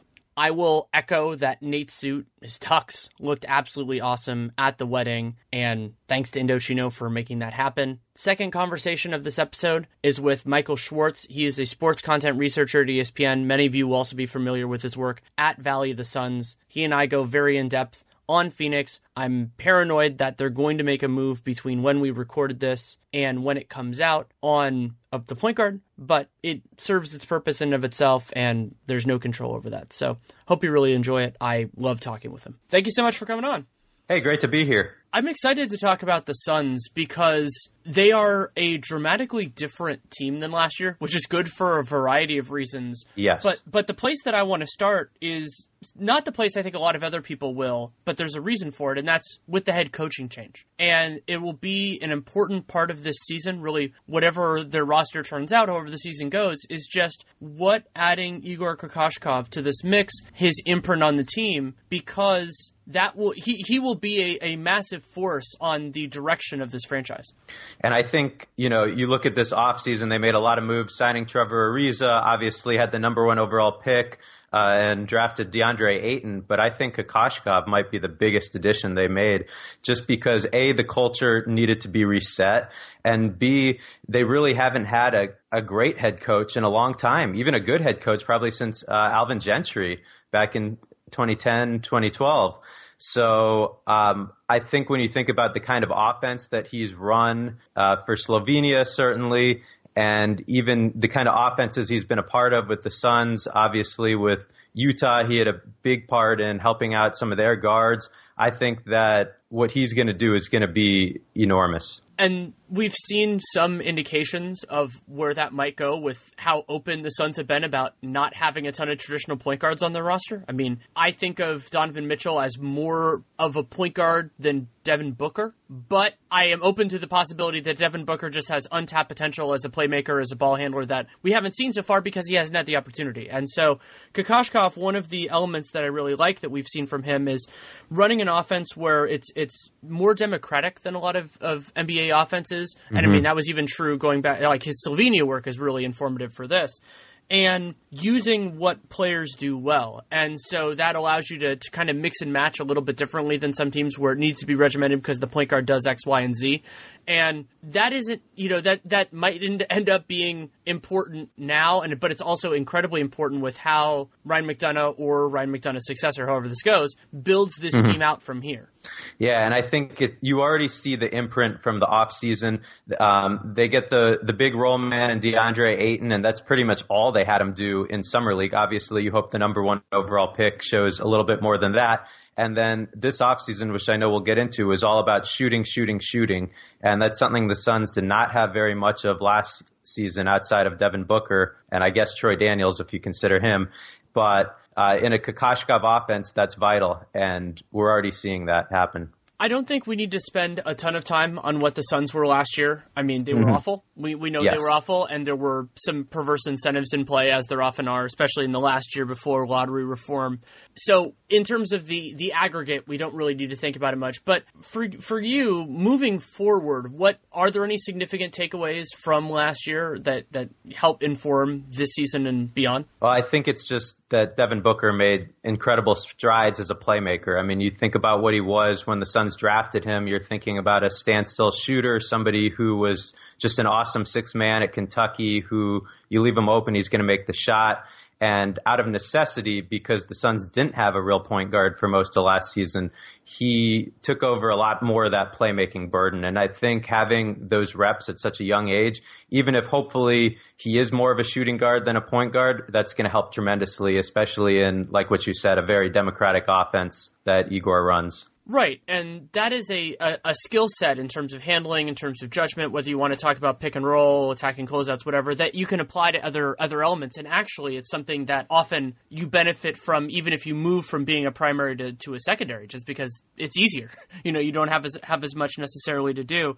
And with Booker, I mean, this is going to be a very big year for him. We should talk about the uh, what happened a little bit ago, the announcement that he had to undergo surgery because of a hand mm-hmm. issue. And the current projection, it was six weeks at the time of the surgery, which would mean he would come back early in the regular season. And hopefully it doesn't linger. Hopefully it gets straight through. And they're going to need a lot from him on the offensive end, depending on how Kokoškov structures not only the starting lineup, but just who plays alongside Booker in the backcourt the whole season. Yeah, there's no question. And it's a good thing that it happened now, because uh, without Booker, as we saw last season, this team just doesn't have much offensive firepower. Next season will be a little bit different, but he's he's the engine. What are you expecting from him? Not necessarily like I, I guess I guess the best thing, Boot, is is what are you expecting from him in terms of role? I mean, it's something that I've been trying to figure out for the entire offseason, especially after they traded Brandon Knight, but even before, because we didn't know what Brandon Knight was going to be this year. We still don't. Is whether he's going to play with, with Shaq Harrison. What I, I, we know Kokoškov is comfortable having him run the offense because that's just how the team is structured. Then the coach obviously provides input. So are you expecting him to the, the main part of the season to be running the show and the team's leading scorer? Uh, Kokoškov has actually said he doesn't want him to be the primary point guard. Um, at this point, you look at the roster, that's probably going to happen at certain points, especially in crunch time, just out of necessity. If you want your five best players in the court, uh, one of them certainly right now isn't a point guard. So uh, I think that long-term, the hope is that he is that secondary playmaker and that you can be running him off screens and even doing some of the Klay Thompson stuff, which he wasn't able to do as much last season since he had to do everything with the ball. So, again, I think that it's more the reps last year were helpful, but long-term, his role is not to be a point guard. That's good. I, I think it, it's also healthier to go at it with that approach, and then if he blossoms, then you work with it from there. And I think that's kind of what happened with the Jazz and Donovan Mitchell last year, was that mm. they had Ricky Rubio, they traded for Ricky Rubio, and nobody would ever expect a, a rookie guard coming in to really run the show the way that Donovan Mitchell did. And then they, you can still use that, as I said, as a as a secondary, as an ancillary playmaker. You still get a lot of those benefits, and so going at it with that approach and it is totally worthwhile. And so that leads into another interesting question, which we're not going to get the answer on this year. Uh, anybody who thinks we are is, is mistaken, with the big decisions that Phoenix made on draft night. And so the first one of those, of course, is drafting mm-hmm. DeAndre Ayton number one overall, which means they chose him over everyone else. And then also the other just gargantuan move they made was giving up Miami's unprotected twenty twenty-one first to move up to secure Mikhail Bridges. And I'm fascinated to see how he fits into this whole picture as well.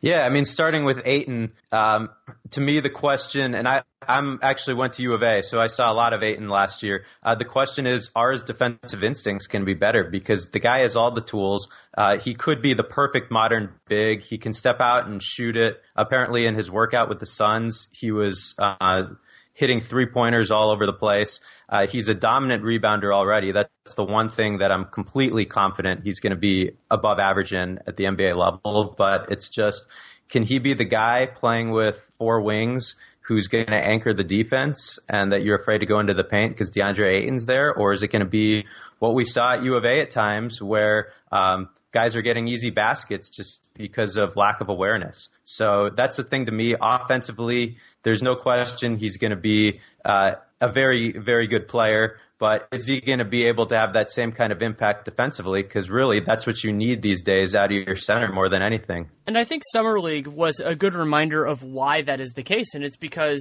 in the even in the modern N B A, with the improved floor spacing, and Phoenix will definitely have better spacing in the regular season than they did in Summer League, but it can be hard to get the ball to the interior. They're very much dependent talents offensively. Even the best centers are pretty much dependent talents offensively. And so then you can still use that, and especially if Ayton can eventually be a pick-and-pop guy. I remember seeing him – I actually saw him play a couple times in high school, and hmm. his jump shot looked, you know, mechan- it's mechanically sound. It looks like he has a lot of confidence in it.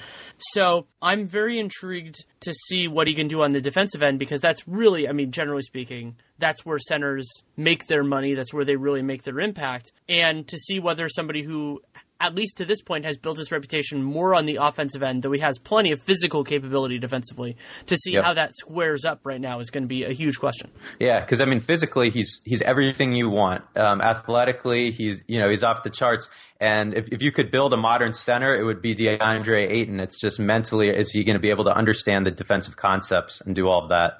Um, Mikhail Bridges, I mean, it's a really interesting roll of the dice. Uh, like you alluded to earlier, we don't know if Ryan McDonough will be around to finish this rebuilding project. And you feel like this was a guy he wanted to get in there and, and not save those chips for the next guy.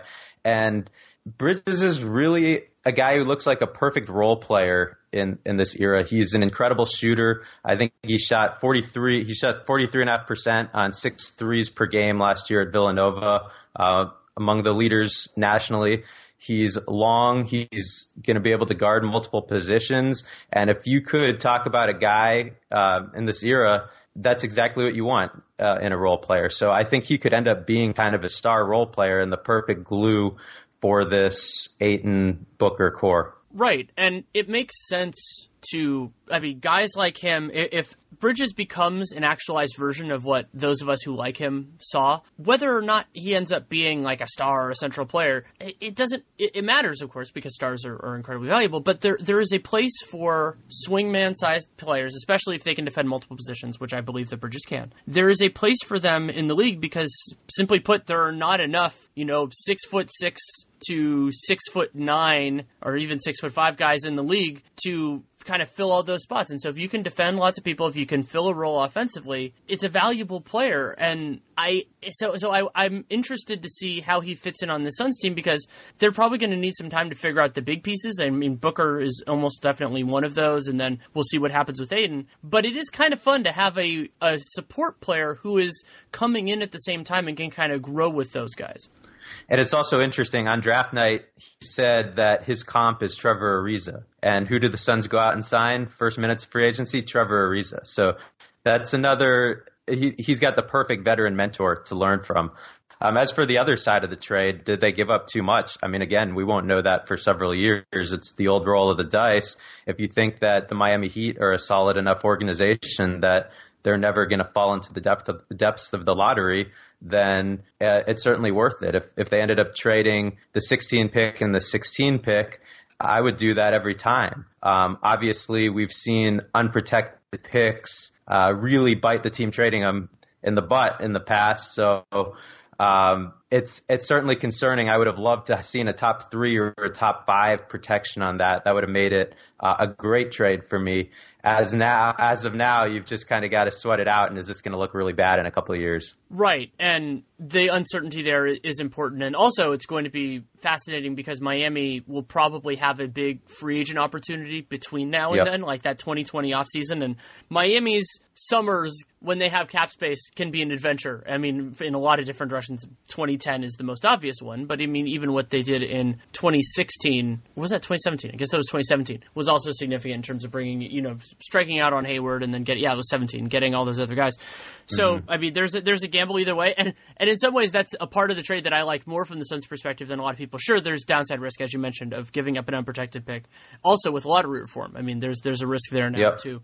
But betting on the Heat as an organization is probably one of the better ones, considering their consistency, and also because, assuming Pat Riley is still in place then, which maybe he's not, I, I don't exactly know, that they'll be looking, if they have an opportunity to make the team better, that they will do it, that they're not going to, to lean into that, because those are in some ways are the more dangerous ones, is when it's an organization that is going to have a choice to make. And so it, it, the funniest one of that is Brooklyn, where but once they yeah. sent their own pick, it was a sunk cost. So it, it didn't make sense necessarily to push for the finish line if you kind of know where you are. So I, I'm very interested in that. And that gets into one of the big questions that I have for this team, which is balancing out their perimeter rotation, figuring out who's yeah. going to play, because you have a couple of different forces in play. So one is w- what physically, what position Devin Booker plays. Like, do you have another, what kind of other guard do you have next to him? But then the other big part is they added in two veterans who the expectation, I mean, in Ariza's case, he has to start. Like, there, there isn't any ambiguity there. And with Ryan yes. Anderson, you can play it in a couple different directions, but it'll definitely get minutes, and then, then whether he starts. And so you have those guys, that's, you know, significant talent, still able to contribute, of course, at this point in their career, though I would argue that both of them are probably post-prime in different ways at, at this juncture. That doesn't mean they're bad. It just means they've been better than I would expect them to be. But then you also have T J Warren, Josh Jackson, Mikhail Bridges, depending on what position Devin Booker plays, Devin Booker, and then maybe some of Troy Daniels, Devon Reed. And that's a lot of mouths to feed, yep. especially because a lot of those mouths are young and you want to figure out what you have in them. And then even if you're playing a lot of those guys at the four, Dragan Bender, where sure. is he going to play? So, yeah, I mean, that is the question. They, there's no doubt they have one too many wing player and one too few point guard. So Uh, you would think at some point a trade would happen to even that out. I mean, I know we've heard a lot of discussions even on, on, uh, today we're hearing that, uh, Beverley is the main option for the Suns, according to Shams. So, uh, I don't know how they're going to figure that out. There's going to be somebody unhappy. I feel like it could be T J Warren just because he doesn't fit the Kokoškov system as well as some of the other guys, since he averaged a career high one point three assists per game. Yes, seriously, that was a career high, and he shot twenty-two percent on threes. So I don't know if he's going to be the perfect fit, but he's a guy who scored almost twenty points per game on pretty efficient two-point shooting. So he's a guy, in theory, you want playing. Um, that's that is the question with this team. Uh, Ryan McDonough went all in on getting a lot of versatile wings, Uh, which is nice because it, it's good to have options as opposed to last year when they were playing a lot of G Leaguers in spots. But um, you feel like there's going to be somebody unhappy, or possibly multiple somebodies. Yeah, it could even be more than more than two. I mean, just depending on how all this shakes out, there, there are a lot of different things, and and certainly injuries and, you know, just ups and downs will will clarify some of this. There will be guys that just have an opportunity to play because even if they're on the short stick early on. So how they square all that is, is going to be incredibly important in terms of maintaining it, but also you want to make sure that as a young team that is hopefully going to be better next year and beyond than they are right now, getting your players in the in a reasonable position to evaluate them, because Phoenix, with their own draft picks, they don't have as much cap space moving forward, partially because they made the decision to extend Devin Booker, mm-hmm. but they still have a lot of, I call them team building tools to work with moving forward. And so that makes it incredibly important to know what you have. And that's not necessarily even to trade some of those guys or anything else. It's just, what do you prioritize in the draft? What do you prioritize in free agency? And so want to make sure not only with the guys that are, you're figuring out where they are in the role, but also Also, what is Devin Booker? And so you want to make sure that you have cogent talent around him, around DeAndre Ayton, to see what they are. And so it's going to be a big challenge for Kokoškov, not only to keep all these guys happy, but to make sure that the front office is comfortable with their understanding of all these players when push comes to shove. And that's what's interesting to me about the question of what would you trade for a veteran point guard.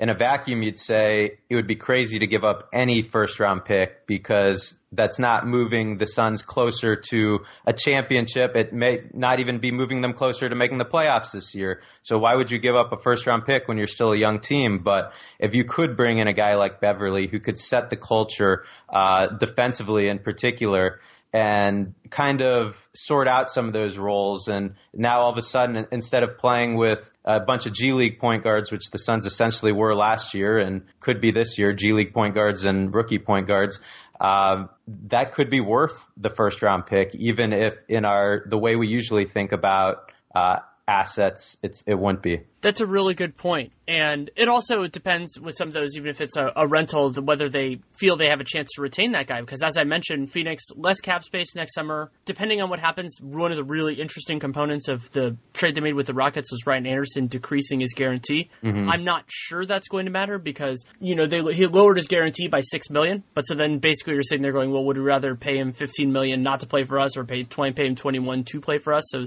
that'll be a factor. But so having bird rights, let's say on somebody like Patrick Beverley, could be very useful. That said, I, I think that they, they also need to figure out really what kind of players make sense. So, so you have the thing, you, Patrick Beverley, I think of him more as a defensive player who can create rather than a creator mm-hmm. who plays defense. And that is, it's a question that's worth answering, you know, because then theoretically you could put more on Devin Booker's shoulders. You could do a couple different things. So you kind of need to figure out, well, is the, is, how close is this person to potentially being the right answer? And then what questions are they answering even if they're not the right answer? Yeah, for sure. And it's, you know, like you said, defensively, I think this team would make huge strides from the worst defensive team in the league last year if you add a Beverley and, a, and an Ariza uh, and even a Mikhail Bridges to what they had last year. But then your same old thing offensively, you're still putting a lot on Devin Booker's shoulders, like you said. I don't think there are really any concerns about how Trevor Ariza fits in on this team, are there? None. I mean, that, he's the perfect fit. I mean, I think he would fit on any team. But this team in particular, they desperately needed the shooting. They desperately needed that veteran voice. And granted, they've had that with Tyson Chandler and, and Jared Dudley the last couple of years. But a guy who's going to be playing among the team leaders in minutes and is going to be out there in crunch time, which wasn't always the case with Chandler and Dudley, I think he's going to be invaluable just for that. Anderson's a little bit of a tougher fit, partially because of his defensive yep. limitations. But as long as he's cool with being a piece of the puzzle, which is certainly a larger role than it looked like he was going to have long-term with the Rockets, I think they can make it work. I, I'm just, I think that it's just going to be a little bit of a challenge when, because he has, he doesn't have equity with the Suns, but he certainly has a more substantial career than a lot of the other guys that the Suns will consider playing at the four. And it was really interesting how excited he was to leave a team that almost beat the Warriors in the Western Conference Finals, you know, a couple shots away in game seven, to go to a team that was the worst team in the N B A. So, um, but from the Phoenix side, yeah, the, the floor spacing aspect, the fact that the Suns were last in the league in three-point shooting percentage, uh, adding a guy like Ryan Anderson who doesn't just space the floor to the three-point line, but even a few feet beyond that, uh, to create some of the space that just wasn't there last year, I think will be valuable, even if we all know what his defensive shortcomings are, particularly deep in the playoffs, which we probably don't need to worry about this year in Phoenix. I would think not. But that leads into a question that I think is, is really fascinating with this team. And we, we can, there are a lot of guys that it's obvious due to age, but who do you expect to be meaningfully better from what they were last year? And who do you expect to take a step back? I mean, honestly, the first guy that comes to mind is Devin Booker, uh, just because of what he'll be playing around. Uh, last year, he had to take some of the toughest shots in the league, according to Second Spectrum. And that's obvious just because there wasn't much else on the on the floor. You know, there w- there weren't other floor spacers with him outside of a Troy Daniels type. Um, there wasn't a whole lot else for the defense to key in on. So I think just playing in Igor's system, uh, another year of experience, especially a year in which he got a lot of those um, on-ball reps. And I think you're going to see a player whose shooting percentage goes up and really takes that next step. He's definitely a good one. I hope that we see more from Josh Jackson this year. I'm concerned yeah. because my biggest my biggest issue with him last year was shot selection, and Summer League wasn't any better. But maybe they can use that as a as a teaching teachable moment moving forward, because they're, the Suns are, are in a probably going to be in a good place. I mean, they're, they're certainly going to need more talent where those players, and Bridges is actually more of a model for Jackson to follow based on what he was at Nova, of yeah. being comfortable as a as an N B A role player. And it's a challenge. I mean, J- Josh Jackson, going back, I saw him play at Prolific Prep. Like, he was that, you know, he was that guy. He was a top five recruit in the country. He was the definitive player on his high school team. And it's a big adjustment to go from that to being more of a support guy and, you know, hitting open shots when they're there and, you know, having it be a bad thing, taking bad shots being actually more of a negative for a, a smaller usage guy, because then you're taking them away from your better better offensive players. And so doing that, engaging a little bit more defensively, he certainly had some moments, but I'd like to mm-hmm. see those moments come closer together, I think would be a good way of putting it. So I expect him to be better. I don't know how much better, and that's going to be one of the definitive questions for this season for them, especially because he's going to be battling with more established, like with so many guys for minutes. So I think the the margin for him is tougher than than it, you would expect for somebody taken as high as he was last year. Like this isn't, you know, like it's not like with Bender or something like that where they've had a couple of years to establish and everything else. But you see that with Jackson. And then, I mean, in terms of being worse, there aren't too many guys on the negative side of the age curve on this team. I mean, Anderson didn't have a particularly good year last year. I could see Chandler being, you know, marginalized, yeah. but that's, I don't think that really affects things too much. One, I, right. one thing I do want to keep an eye on is the balance between on the floor between Chandler and Rashawn Holmes. The Suns clearly brought in Rashawn Holmes because they want him. You know, it wasn't, it wasn't a circumstance of just, he wasn't salary filler in any sort of trade. They also made that corresponding move with the Brooklyn Nets where they gave up a second round pick to swap Jared Dudley and Darrell Arthur. So there they went to get him, but that was after they already got Ayton. So I'm maybe what they're thinking is Holmes is the, is the, either the back is the backup because he's a free agent after this year. And then Chandler is more the mentor, but I, I want to see how all that works out. Yeah, I agree. I mean, they, they gave up what could be a valuable second round pick to to get Rashawn Holmes and didn't even give up that much salary when you talk about the Dudley Arthur swap. So I think they do see Holmes as the long term backup five. And then another guy who you did briefly mention, Dragan Bender, isn't even twenty-one years old yet. So I feel like he gets written off a little bit sometimes. But he's so young. He's over a year younger than Mikhail Bridges, you know? So he hasn't shown a whole lot. He needs to get stronger, obviously. But he already has one definable N B A skill as a seven-footer. He can shoot threes. Um, I've always liked his vision, and I think playing in a Igor Kokoškov system is certainly going to be a lot better than what he's done in the past, or Earl Watson in particular. So um I am certainly not ready to throw out Dragan Bender. I still own some stock in um, Dragan Bender Island, and, and we'll see. I think this is a, a huge year for him because if we don't see that huge improvement, then it starts getting to the point, even though we'll still be incredibly young and just twenty-one years old, it'll be start starting to think of when will it happen. So you talked about having that island stock. One of the considerations with Bender is that big five point nine million dollars option that he has for yep. next season. But the way yep. rookie scale options work is that you have to decide this year. Fortunately, the Suns get actually the beginning part of the regular season because they moved the season up and moved the extension deadline up, but did not move up the option deadline. So they actually get a little bit. I don't know how much Bender is going to play in the beginning of the regular season, but at least they get a little bit more time. So I'm guessing based on your comments that you would pick up that option, but how are you feeling about that right now? Yeah, I would pick it up just because, again, he is so young and I want to see him in this system. Um, I would say at this point, I'd say it's seventy-five twenty-five, even though that, that they do pick it up. Um, even though cap space, like you've said, could be tight next offseason and the Suns might try to make moves such as stretching Anderson to um, get close to max cap space.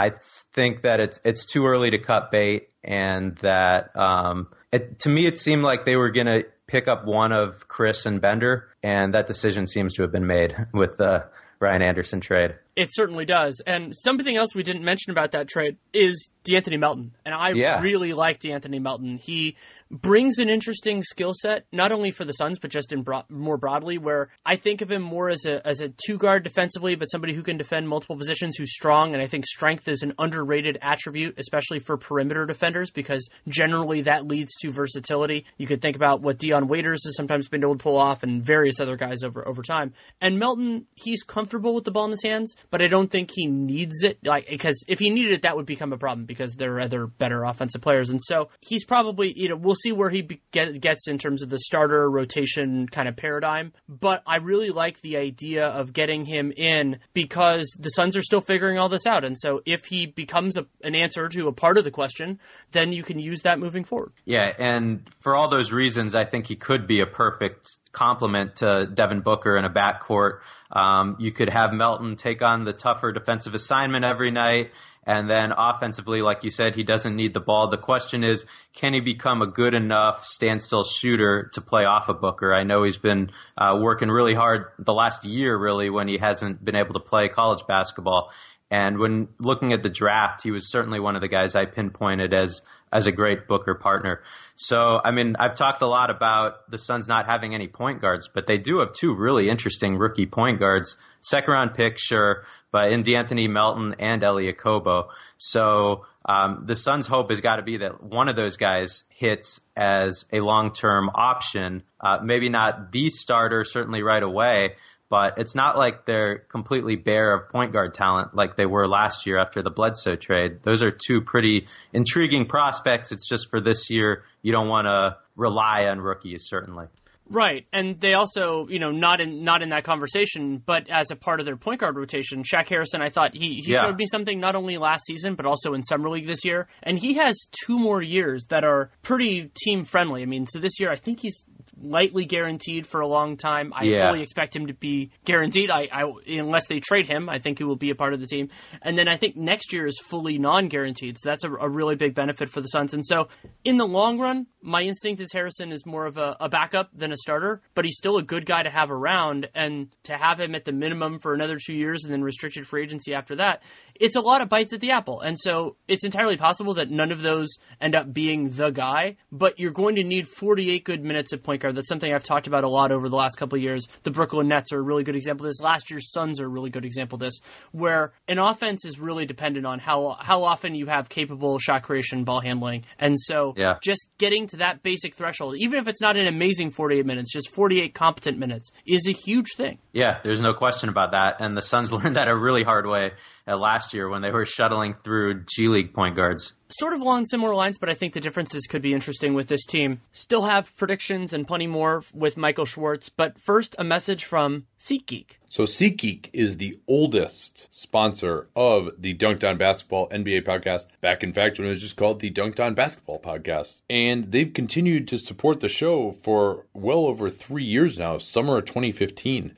is when they first came on, because they're getting great results. Dunked On listeners use SeatGeek because it saves them time and it saves them money. They aggregate ticket selling sites together, so you don't have to go to a bunch of different sites. I got these sumo wrestling tickets in Japan. I had to go, it was like going back in time fifteen years, and I had to go to all these different sites, and I remember just how stressful it was before SeatGeek came into my life. And then they grade every ticket based on value as well. So even if you're not familiar with the venue, the market, you look for that big green dot and you know that you're getting the best value ticket that's available. Don't forget, of course, to use that cap space code to get twenty dollars off your first SeatGeek purchase.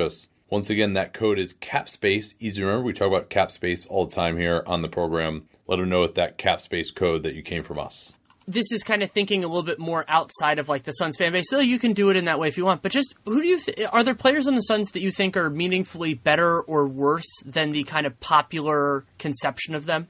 I mean, the, if you go to Twitter, it feels like I can't log onto that website without opposing fan bases versus Suns fan bases discussing uh, the merits of Devin Booker. Uh, so I, we don't need to get into that too much here. But I think that people who watch him every day and um, like, for example, the uh, did you see the Suns at Philly game last year? Yes, I believe that I did. That that was the game where, I mean, that was the best I've ever seen Devin Booker play. I mean, he was hitting shots from thirty feet with Embiid in his face. And to me, that was like the, the peak ceiling potential, almost like the, the Kobe swagger, but just with even better long distance shooting. So I think that Suns fans see games like that, and um, you look at the stats and obviously the team's win-loss, and there's kind of a disconnect there. And then I guess for me, it's it's still just Bender. Um, maybe it starts because I did like him in the pre-draft process, but I do see a, a seven-foot skilled player who can shoot and who has some defensive versatility. Um, he's certainly been cooked at times by point guards, but I think he could be a guy who can slide his feet and stay with some smaller players. And I still see a guy with some potential, whereas I know other people I've talked to watch Dragan Bender, and it's like, what are you thinking? This guy isn't even an N B A player. Um, so I think he's another one where there's a bit of a disconnect. I've soured a little bit on Bender over time, partially because I, I don't think he moves as well defensively as I hoped, and that was always going yeah. to be a big part of his value. And then offensively, he's fine. I mean, he's, I, again, I wanted him to be more than he is, but it's not it's not catastrophic. And so I'd be what I'm learning from him, because I was high on Booker, I think I had him third in that class, is just how tight the how tight the margins are on big men who don't have that definitive skill. And even if they yeah. do have that definitive skill, I mean, think back to Jahlil Okafor. I mean, we all thought as a back-to-the-basket scorer. I mean, not only is that worse than we thought, but a lot of other things too. And so a guy that I think is – this might not make sense to some people, but I think it might make sense to you. For me with this is T J Warren. Like, I think simultaneously mm-hmm. T J Warren is a better player than most people think he is, but probably a worse yes. fit for the modern N B A. So Absolutely. It's, it's – so, because, like, he's a talented scorer. I love what he can do. You know, his floater game is great. He Sometimes he makes passes that are even really surprising every once in a while. And you're sitting there. But, like, he just makes – he has good judgment, and I really like that about him. But that in and of itself is not enough to carry a player to significant N B A success anymore. I wish it were. It was it was a lot of fun when those kind of players could do it. And so with Warren, I want to see what else he can bring to the table. Can he be a little bit more active as a defender? The jump shot is an easy one to point to, because if he could take and make more three-pointers, that would really help. So he's kind of both, where I could see it working. And I mean, the Suns have time to figure this out because he's getting paid for another four years. But mm-hmm. it's going to be hard, because especially now that they have so many of their options. And so I could see him sort of, well, I mean, not paralleling Brandon Knight in terms of injuries, but just kind of falling by the wayside a little bit. And then maybe another team discovers him in a couple of years, like gets him on a gets him on a whim, basically, and just says, oh, look, we can do something with that. And it's still not going to be this like guy who sets the world on fire. But remember that he has these talents that could be valuable. Yeah, I mean, it, it's incredible, his shot making uh, on cuts right around the basket.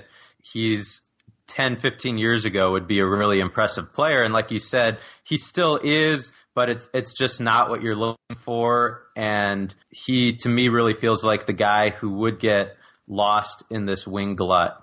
It certainly seems that way, at least right now. And especially, I think the Ryan Anderson trade hurt him even more, though you could argue that Chris would have played above him anyway, so maybe it didn't as much. And we've alluded to this a couple of different times, talked about it a little bit, but the rotation here is, is going to be absolutely fascinating. Who plays, how they balance this guard rotation, and there are a bunch of different ways that we can address this, but I think the easiest place to start is, what do you think is this team, if in your opinion, is this team's best five-man lineup, and what lineup do you most want to see, and then what do you expect Kokoškov to go to late in games?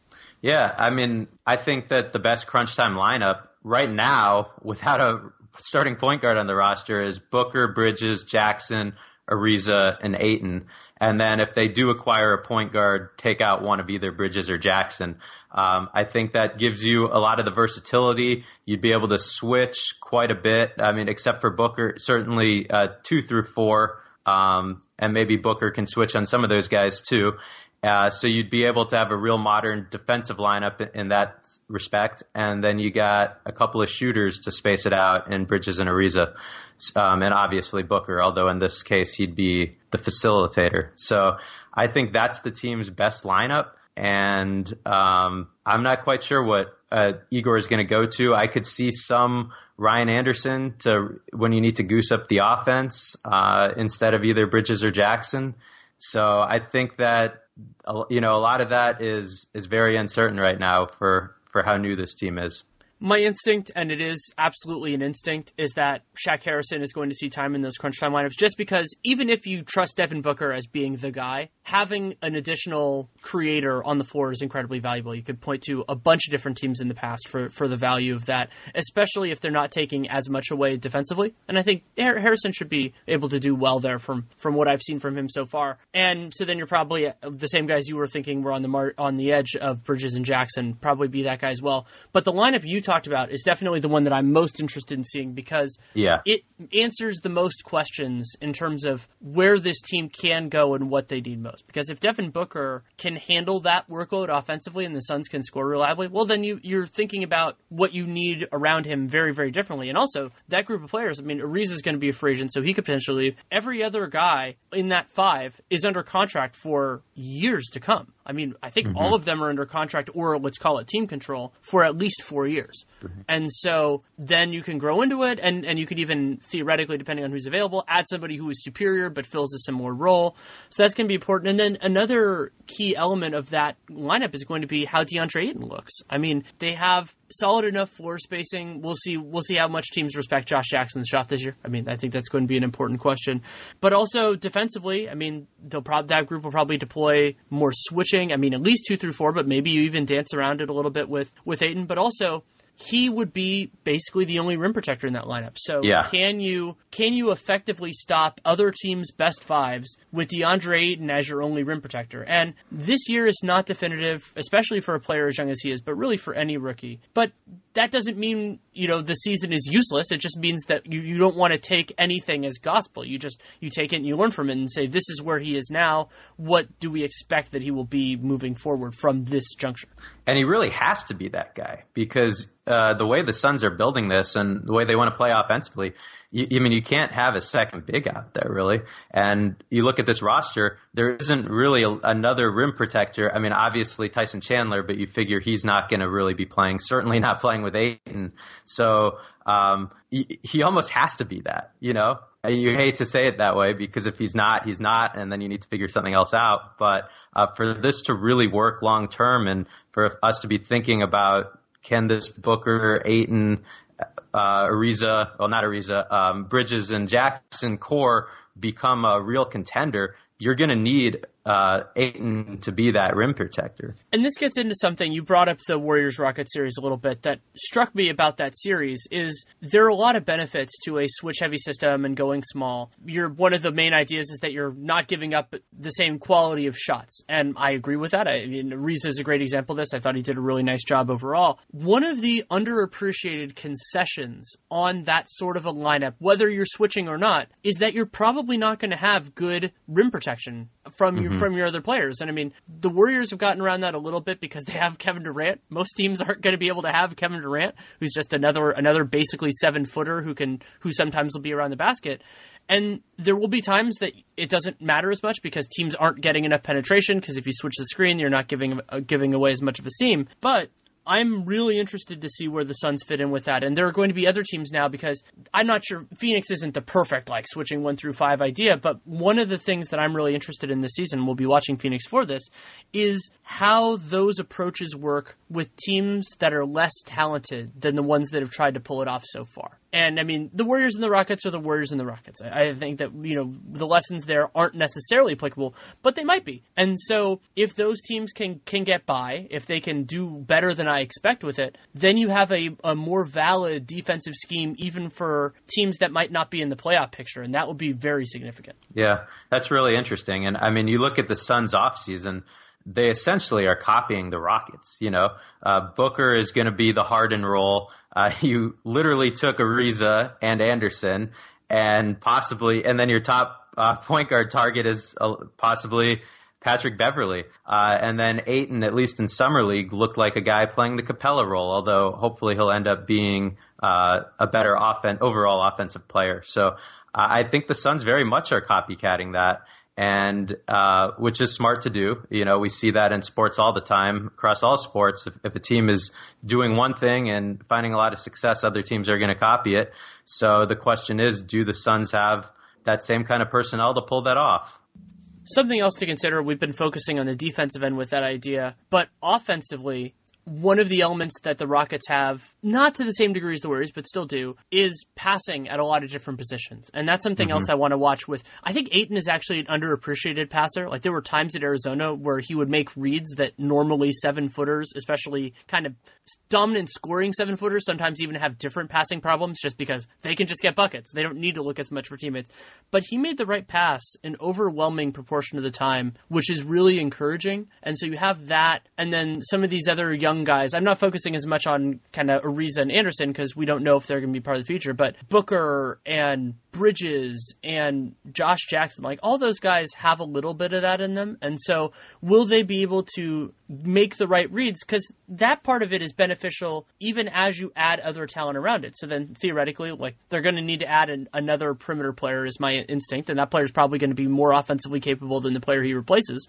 So that will help. That will make life easier. Hopefully that will give more space to everybody like Ayton, but you still need that passing and recognition and activity from everybody else to make that offense sing. Yeah, I agree completely, and that's um... – what the Igor Kokoškov system's all about, and I think that they are going to target those types of players, and that that will be an underrated part, especially if they do eventually bring in a point guard who can run the show. You still have Booker, who would be an above-average playmaker for his position. Josh Jackson, certainly in college at least, was above average there, and, and on down the line. Something I wanted to ask you, as somebody who watches more Suns than I do, is what do you think Josh Jackson's ideal position is defensively? I mean, often I like to separate hmm. the two things because they often are completely different answers. But who do you think he's best at defending at this point in his career? I mean, at this point, probably shooting guards. Um, just because the biggest thing with, with bigger players is that he doesn't quite have the strength quite yet. But uh, with the, the quickness and the athleticism, um, as well as the size, um, I'd have to go with shooting guard. I would too, and that leads into the other kind of lines that's being drawn in the modern N B A is, can you defend other positions well enough to get by? So, because that's really part of what switching is. I mean, you have this idea of maybe you maybe you're not amazing at this, but like, will you get exploited? And one one of the definitive elements for Josh Jackson and Bridges is exactly the same question.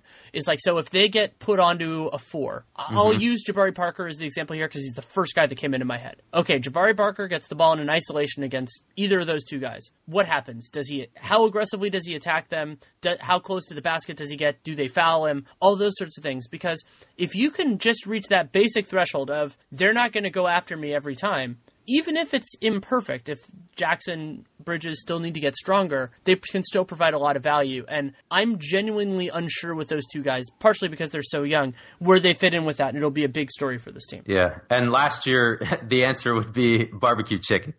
You know, um, Jackson just wasn't strong enough. Like you, it, you get switched onto a guy like Julius Randle, and that's bad news for the Suns. So I think those are both guys who, in theory, could switch one through four later on in their career, and their ability to put on that strength to be able to do that will go a long way to see how good the Suns defense could be. Thinking more broadly in terms of the Suns in the in the overall N B A, what do you think are their strengths and weaknesses compared to the average N B A team?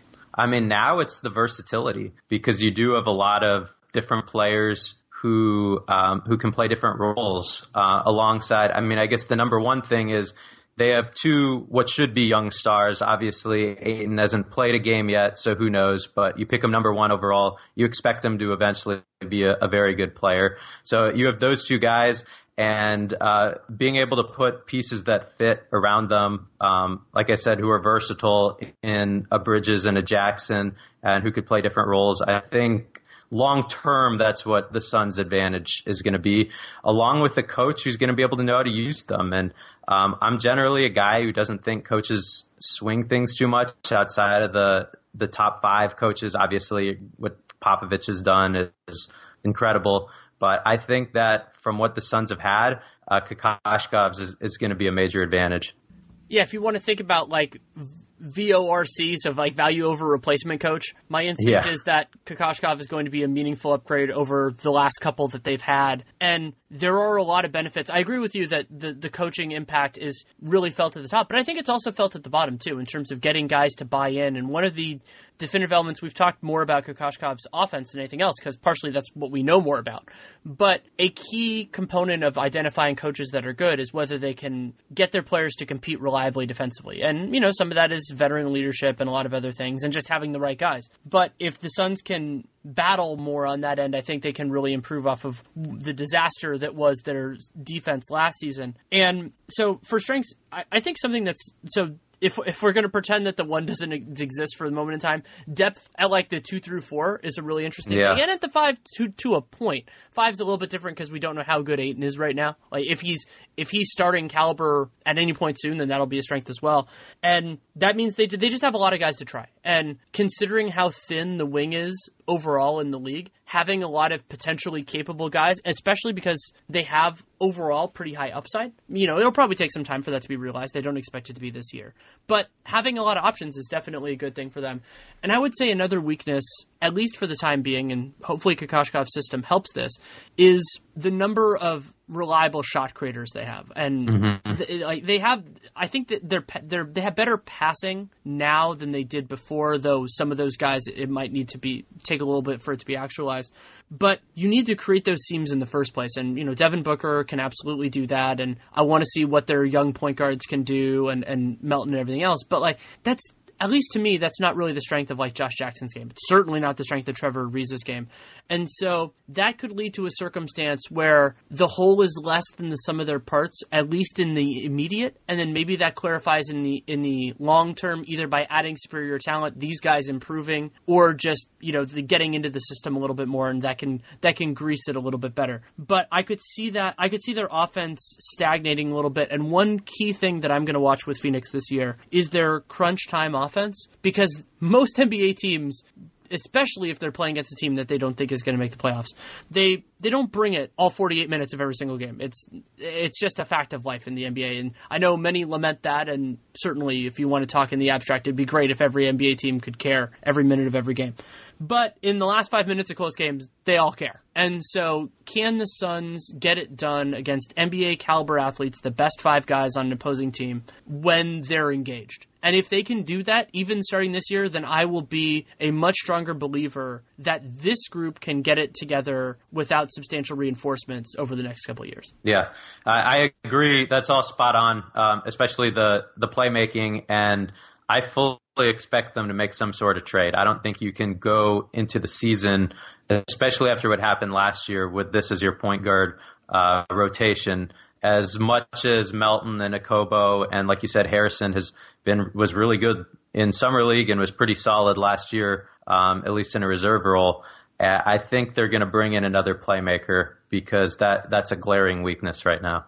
If you're right, something worth watching is is how they approach the contract of that player. Like it seems mm-hmm. like the uh, the door was open for them to take on Dennis Schroeder if they wanted to. I think it was a good decision that they didn't, because Schroeder, while not a bad player, he wouldn't have really cured what ailed them. And fifteen and a half million over the next for each of the next three seasons is a lot, even if yeah. you could get better.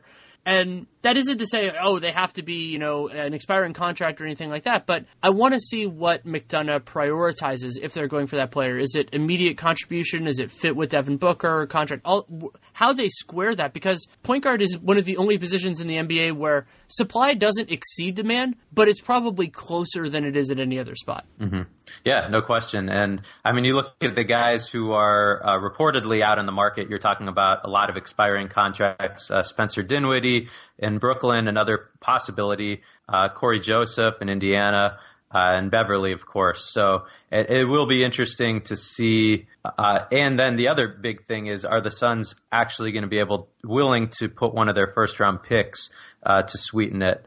Um, Not sure that would be smart. Again, like we said, this is a rebuilding team. This isn't the final piece per se, and uh, you you wouldn't necessarily usually want to put that in, but perhaps for the growth of this unit, maybe it is valuable enough. Yeah, it could be, and I, I think it'll be a, a significant sliding scale in terms of the, the quality of the player they're getting back. And I, I, I know I've heard some mention of Terry Rozier there, and Rozier yeah. is really interesting because there is a, a larger possibility that he's the long-term answer than a lot of the other guys that I've heard. But the other downside of giving up a significant asset is that you're basically saying he's the guy, you know, yep. because there's the practical consideration of that you that you get somebody, but also, I mean, the example I've used here for years, and he was a recent son, is is Alfred Payton. And so this, when the Magic drafted him, they took a couple of years where they didn't really use any of their resources at point guard because they wanted to give him a chance. And so whoever, if they make a bet on a point guard, that's the guy. If it's if it's somebody more like in the Rozier mold than Patrick Beverley for obvious reasons, then that's that's your bet for a couple of years. And so it's more important to get it right. I will say this: uh, McDonough loves um, acquiring those guys who are going to be restricted free agents the following offseason. Did it with Bledsoe. Did it with Brandon Knight.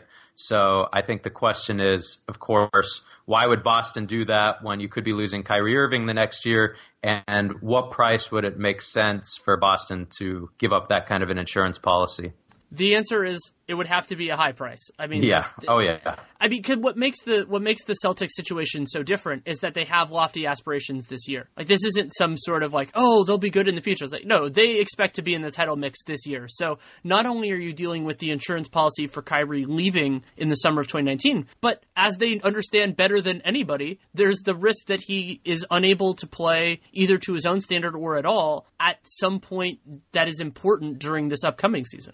Yeah, there's no question about that. Certainly insurance policy this year, insurance policy going forward. Yeah, so that'll that would be a, a hard negotiation, and we'll see who, who hits the market. This is also going to be, I'm not sure that the Suns will be super desirable here, though who knows, maybe they will be. I think this is going to be an exceedingly strong buyout year, and so maybe there's a guy who just says, hey, I can be on this, I can start on the Suns for a month, even if they're not going to make mm-hmm. the playoffs. Like, I'd rather do that than play ten minutes a game on Team X that's going to get knocked out in the first or second round. Yeah, kind of like in the Ryan Anderson mold. Right. Yeah, I would be. I think that's something that, that players should do more often. Basically, I'm in a bad situation, and I'd rather be somewhere that's marginally better at, for a little bit instead of doing that. And so, I mean, if I were advising players, I would tell them to do that all the time. Especially, and you know, the Suns, they're they have might might have guys on the other side of that too. Let's say for like Tyson Chandler, like if if Rashawn Holmes overtakes him by that point, you know, by by March he will have given plenty of mentoring to DeAndre Ayton. Maybe at that point he says, well, I'd rather mm-hmm. be. be probably wouldn't give up much money, but you could let him go and then you'd have an open roster spot to do something else with. Yeah, for sure. Next big thing, I think we've we've talked about a lot of these, but it's a good distillation of what do you what are the key questions for you that the Suns need to answer this season? I mean, I don't know if it'll be this season, but the number one overarching question is uh, is Booker Ayton the core of the next great Suns team? I think it's as simple as that. I think that's was the bet that the Suns essentially made this offseason by choosing Ayton number one overall when someone like, for example, Luka Doncic was available, and perhaps you could have gone that way. And then obviously the one hundred fifty-eight million dollars extension, the Suns are uh, essentially married to Booker now for for the long term. So um, the question is, the worst record in the league last year, are you going to start to see those those uh, steps forward? And are these the two guys, um, I guess at the end of the season, are you confident that these are the two guys that are going to take you there? My number one question is very similar to that, and it's what is Devin Booker's ideal role offensively in mm-hmm. particular, but defensively too, to a point, which is, you know, is he a secondary ball handler? Is he a primary guy? And Booker is so young that it's kind of like what I said with rookies before, where you don't want anything to be determinative, definitive, but that information is incredibly important because the Suns are going to have an opportunity to bring in talented players, and knowing whether you need another ball handler is maybe the most important thing, especially now that they already have the center position penciled in for the foreseeable future. And so, and they have a bunch of other, other wing options. And so it's fascinating to me that like they that they chose Ayton over the chance of getting Luka Doncic, because if Doncic is that guy, he would be a perfect fit for the Suns. But we don't know if he mm-hmm. is. Like, there's an uncertainty yep. there, which is important to acknowledge, just like there, there's an uncertainty with Ayton. So that's a key question for them. And then the other big one is they have this constellation of young players, and there'll be preliminary evaluations, but where do those guys fit in on a much better team? You know, if, if Phoenix, wherever you want to draw the line for success, that could be a playoff team, that could be a team that can make the conference finals. If you want to be a championship contender, you can be a championship contender. But those, all those different lenses are extremely important for guys like Mikhail Bridges, for Josh Jackson, for DeAndre Ayton as well. And it's not always about, you know, like, okay, this guy's a backup, so we're going to get somebody in this position and fill it up, because you're choosing, especially in the draft, you're taking the best available player, but it's how open are you to taking a player at their spot with their skills and everything like that. And so you can make it work, especially with kind of the two through four guys. It takes all kinds, and you can mix and match a lot more than you can at the one and the five. But how those guys show out, how those guys develop is going to be extremely important this year. Yeah, no question. And then just as one more thing, um, like we've said, Suns could have some cap space next offseason, a significant cap space, especially if they do stretch Ryan Anderson, and just who's that third star who could uh, fit in this core, whether it's a point guard, a lot of good point guards Um, on the market. So kind of along with what you're saying is, what kind of piece do you need to fit in next to Devin Booker? Right, and if they can clear that kind of space and also get a good enough draft pick where they can get somebody of value, like you could even, depending on the need, you could even go for the same thing twice and just hope that one of them hits, or yeah, they go in different yeah. directions. There are a lot of different approaches there, but knowing what they have is going to be so important because that informs all of those decisions. We can move into predictions. The way I like to do this is, so there are kind of three kind of sub predictions. Most uh. likely is is one, and like the most likely record outcome, all that, and then also kind of a reasonable best case. Doesn't have to be the absolute best case, but just like, you know, like what a really good season would look like, and then what a kind of a worst case scenario season would look like. Okay, um, I'll predict thirty-three or thirty-four wins. I think they are significantly improved from last year. And um, I think one thing that when you look at the Sun season as a whole, they went one and twenty-six during one stretch late in the season. They were not trying to win those games, you know. So I don't think they're coming from a team that won twenty-one games. I think that they're coming from a team that, um, all things equal, would have been twenty-six, twenty-seven range. So that's why I see, uh, you know, somewhere thirty-two, thirty-three wins um, predicted. Best case, I'll go with uh, thirty-seven wins. I think this would certainly uh, include acquiring a point guard. I think that if the Suns do uh, pick up a Patrick Beverley, then that my best case might even be a little bit higher, might even be thirty-eight, thirty-nine wins. Um, and then worst case, I'll I'll go uh, twenty-eight wins. Um, if you have more Booker injuries, uh, if the hand injury does linger, um, if if DeAndre Ayton's defense is not up to par, I could certainly see them being even at the very bottom of the conference. I think they're going to be better than Sacramento, but uh, I think twenty-eight wins is well within reason, um, especially if they do go ahead and tank the last month or so. Mine are pretty close to yours, but a little bit a little bit lower. So my expected is thirty-one for them. And so the comparison that I would make is is the Knicks last year. And, I mean, it's also worth remembering, the Knicks actually had so, some of the tail-off stuff that we're talking about. So they ended the year, they were just under, they were they were twenty-first in offense and twenty-fifth in defense. I think the Suns are a little bit better than that, which is why I have them at thirty-one. The Knicks last year were, were a little bit worse in close games, so they ended up at twenty-nine. But that's a kind of, you know, I could see them being, you know, know, somewhere between fifteen and twenty on offense, and then somewhere around twenty-five. Maybe, and, and if Ayton is awesome, then they can be better than that on, on defense. The ceiling on this team is, is really interesting, and a lot of that does depend on getting a point guard. So I'm going to go with, with thirty-six for now. There are a lot of pair, like, because you could go in a lot of different directions with that. I'm thinking that's like a league average or better offense, and then, you know, a better than the bottom defense is probably about right with the thirty-six one team. And then at the bottom, I'm going to go a little bit lower with like twenty-four, but basically on the same idea, which is that the young guys are just not ready yet. Like, they could show signs, but like DeAndre Ayton's a great example. It's like DeAndre Ayton can yeah. look like he is going to be a very good player and still not be a, a very helpful guy this year. It happens all the time with young players. And if they don't figure out this point guard thing, and then I could see it going that direction. I ex- you know, I don't expect it. That's why it's a worst case scenario, but it, it's, um, it's interesting to me that the Suns have that bigger range. And I think that speaks mm-hmm. to just the amount of potential they have. And also, I think the respect that you and I both have for Igor Kokoškov, because he, I think there's a lot of potential and a lot of physical talent that was underutilized the last couple of years. And so it is not a guarantee that he will be able to unlock that. I mean, this isn't like they brought in Greg Popovich or something, but I, he has a better chance than the people they've had recently. And so that leads to those, you know, like, I think I, I you said thirty-seven, I said thirty-six. Like, that's a pretty, pretty strong best case for a team that won twenty-one games last year. Yeah. I mean, the, the Suns have already gone out and said their goal is to be the most improved team in the N B A this year. I would say the goal should be second most, because I don't think you're going to be more improved than the Lakers necessarily. But uh, I do think that there's, uh, first of all, if you're the worst team in the league, there's there's a huge range to improve from. But I just see with, with Igor, with some of these veteran additions, uh, Ariza in particular, they're just, the talent has been upgraded significantly, and in particular, the shooting has. And uh, the Suns just couldn't make threes last year. And I think that three-point shooting will, if not be a strength, they'll at least be closer to league average there. And I think because of that, because of the, the modern way that they're playing, like we talked about with all the potential switching, Um, I see them being a lot better than last year. Uh, the big thing to me is just, you're in the Western Conference. This is an incredible conference, And if the Suns were in the East, I would even I would even say they could possibly uh, sniff a, the back end of the playoff spot.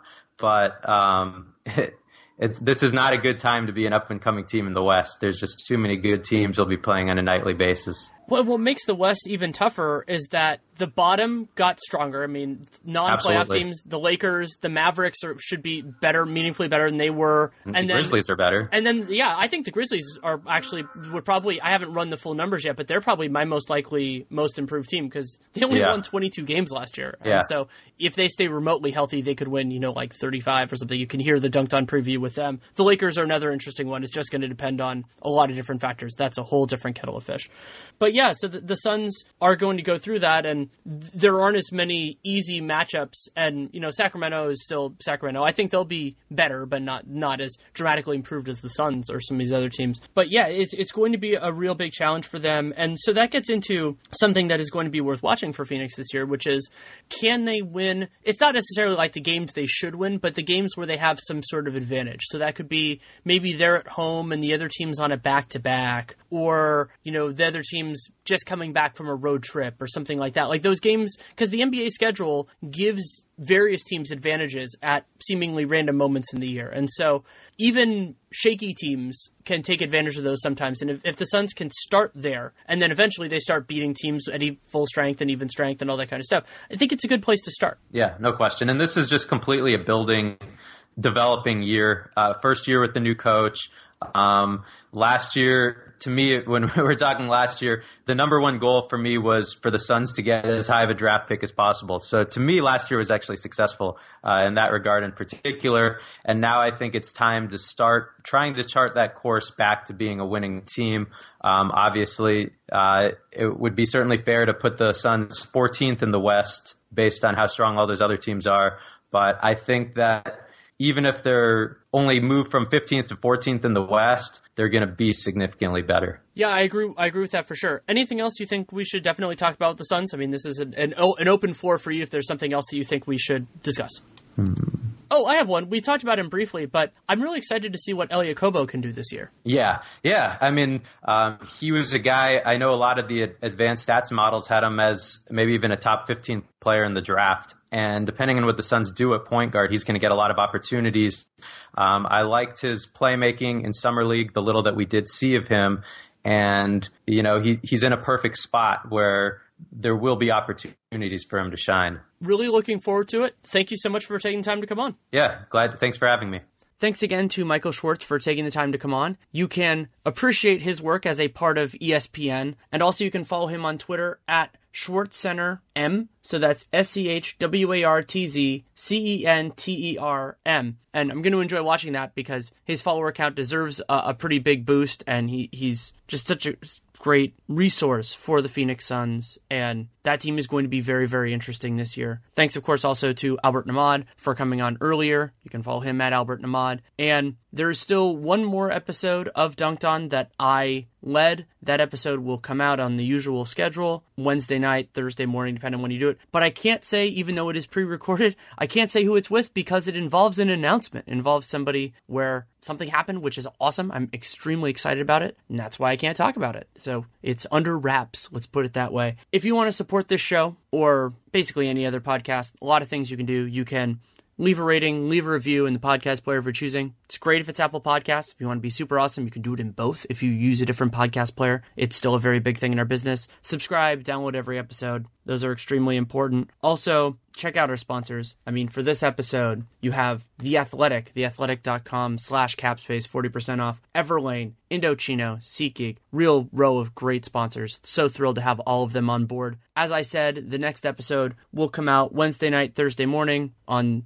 two teams that will be announced at that juncture, but I think you'll be excited for it. And yeah, we're getting close to full-time Dunked On. And if you haven't listened to it yet, you can check out the East Over Under podcast that I did with Arturo Galletti as a part of Real Jam Radio. A lot of fun, super substantive. That one's two hours as well. So if you're hurting for content, you should have plenty there. So thank you so much for listening. Take care and make it a great day. At Bet three sixty-five, we don't do ordinary. We believe that every sport should be epic. Every basket, every game, every point, every play. From the moments that are legendary to the ones that fly under the radar. Whether it's a three-pointer at the buzzer to tie the game or a player that goes two for two at the foul line. Whatever the sport, whatever the moment. It's never ordinary at Bet three sixty-five. twenty-one plus only. Must be present in Virginia. If you or someone you know has a gambling problem and wants help, call one eight hundred gambler. Terms and conditions apply.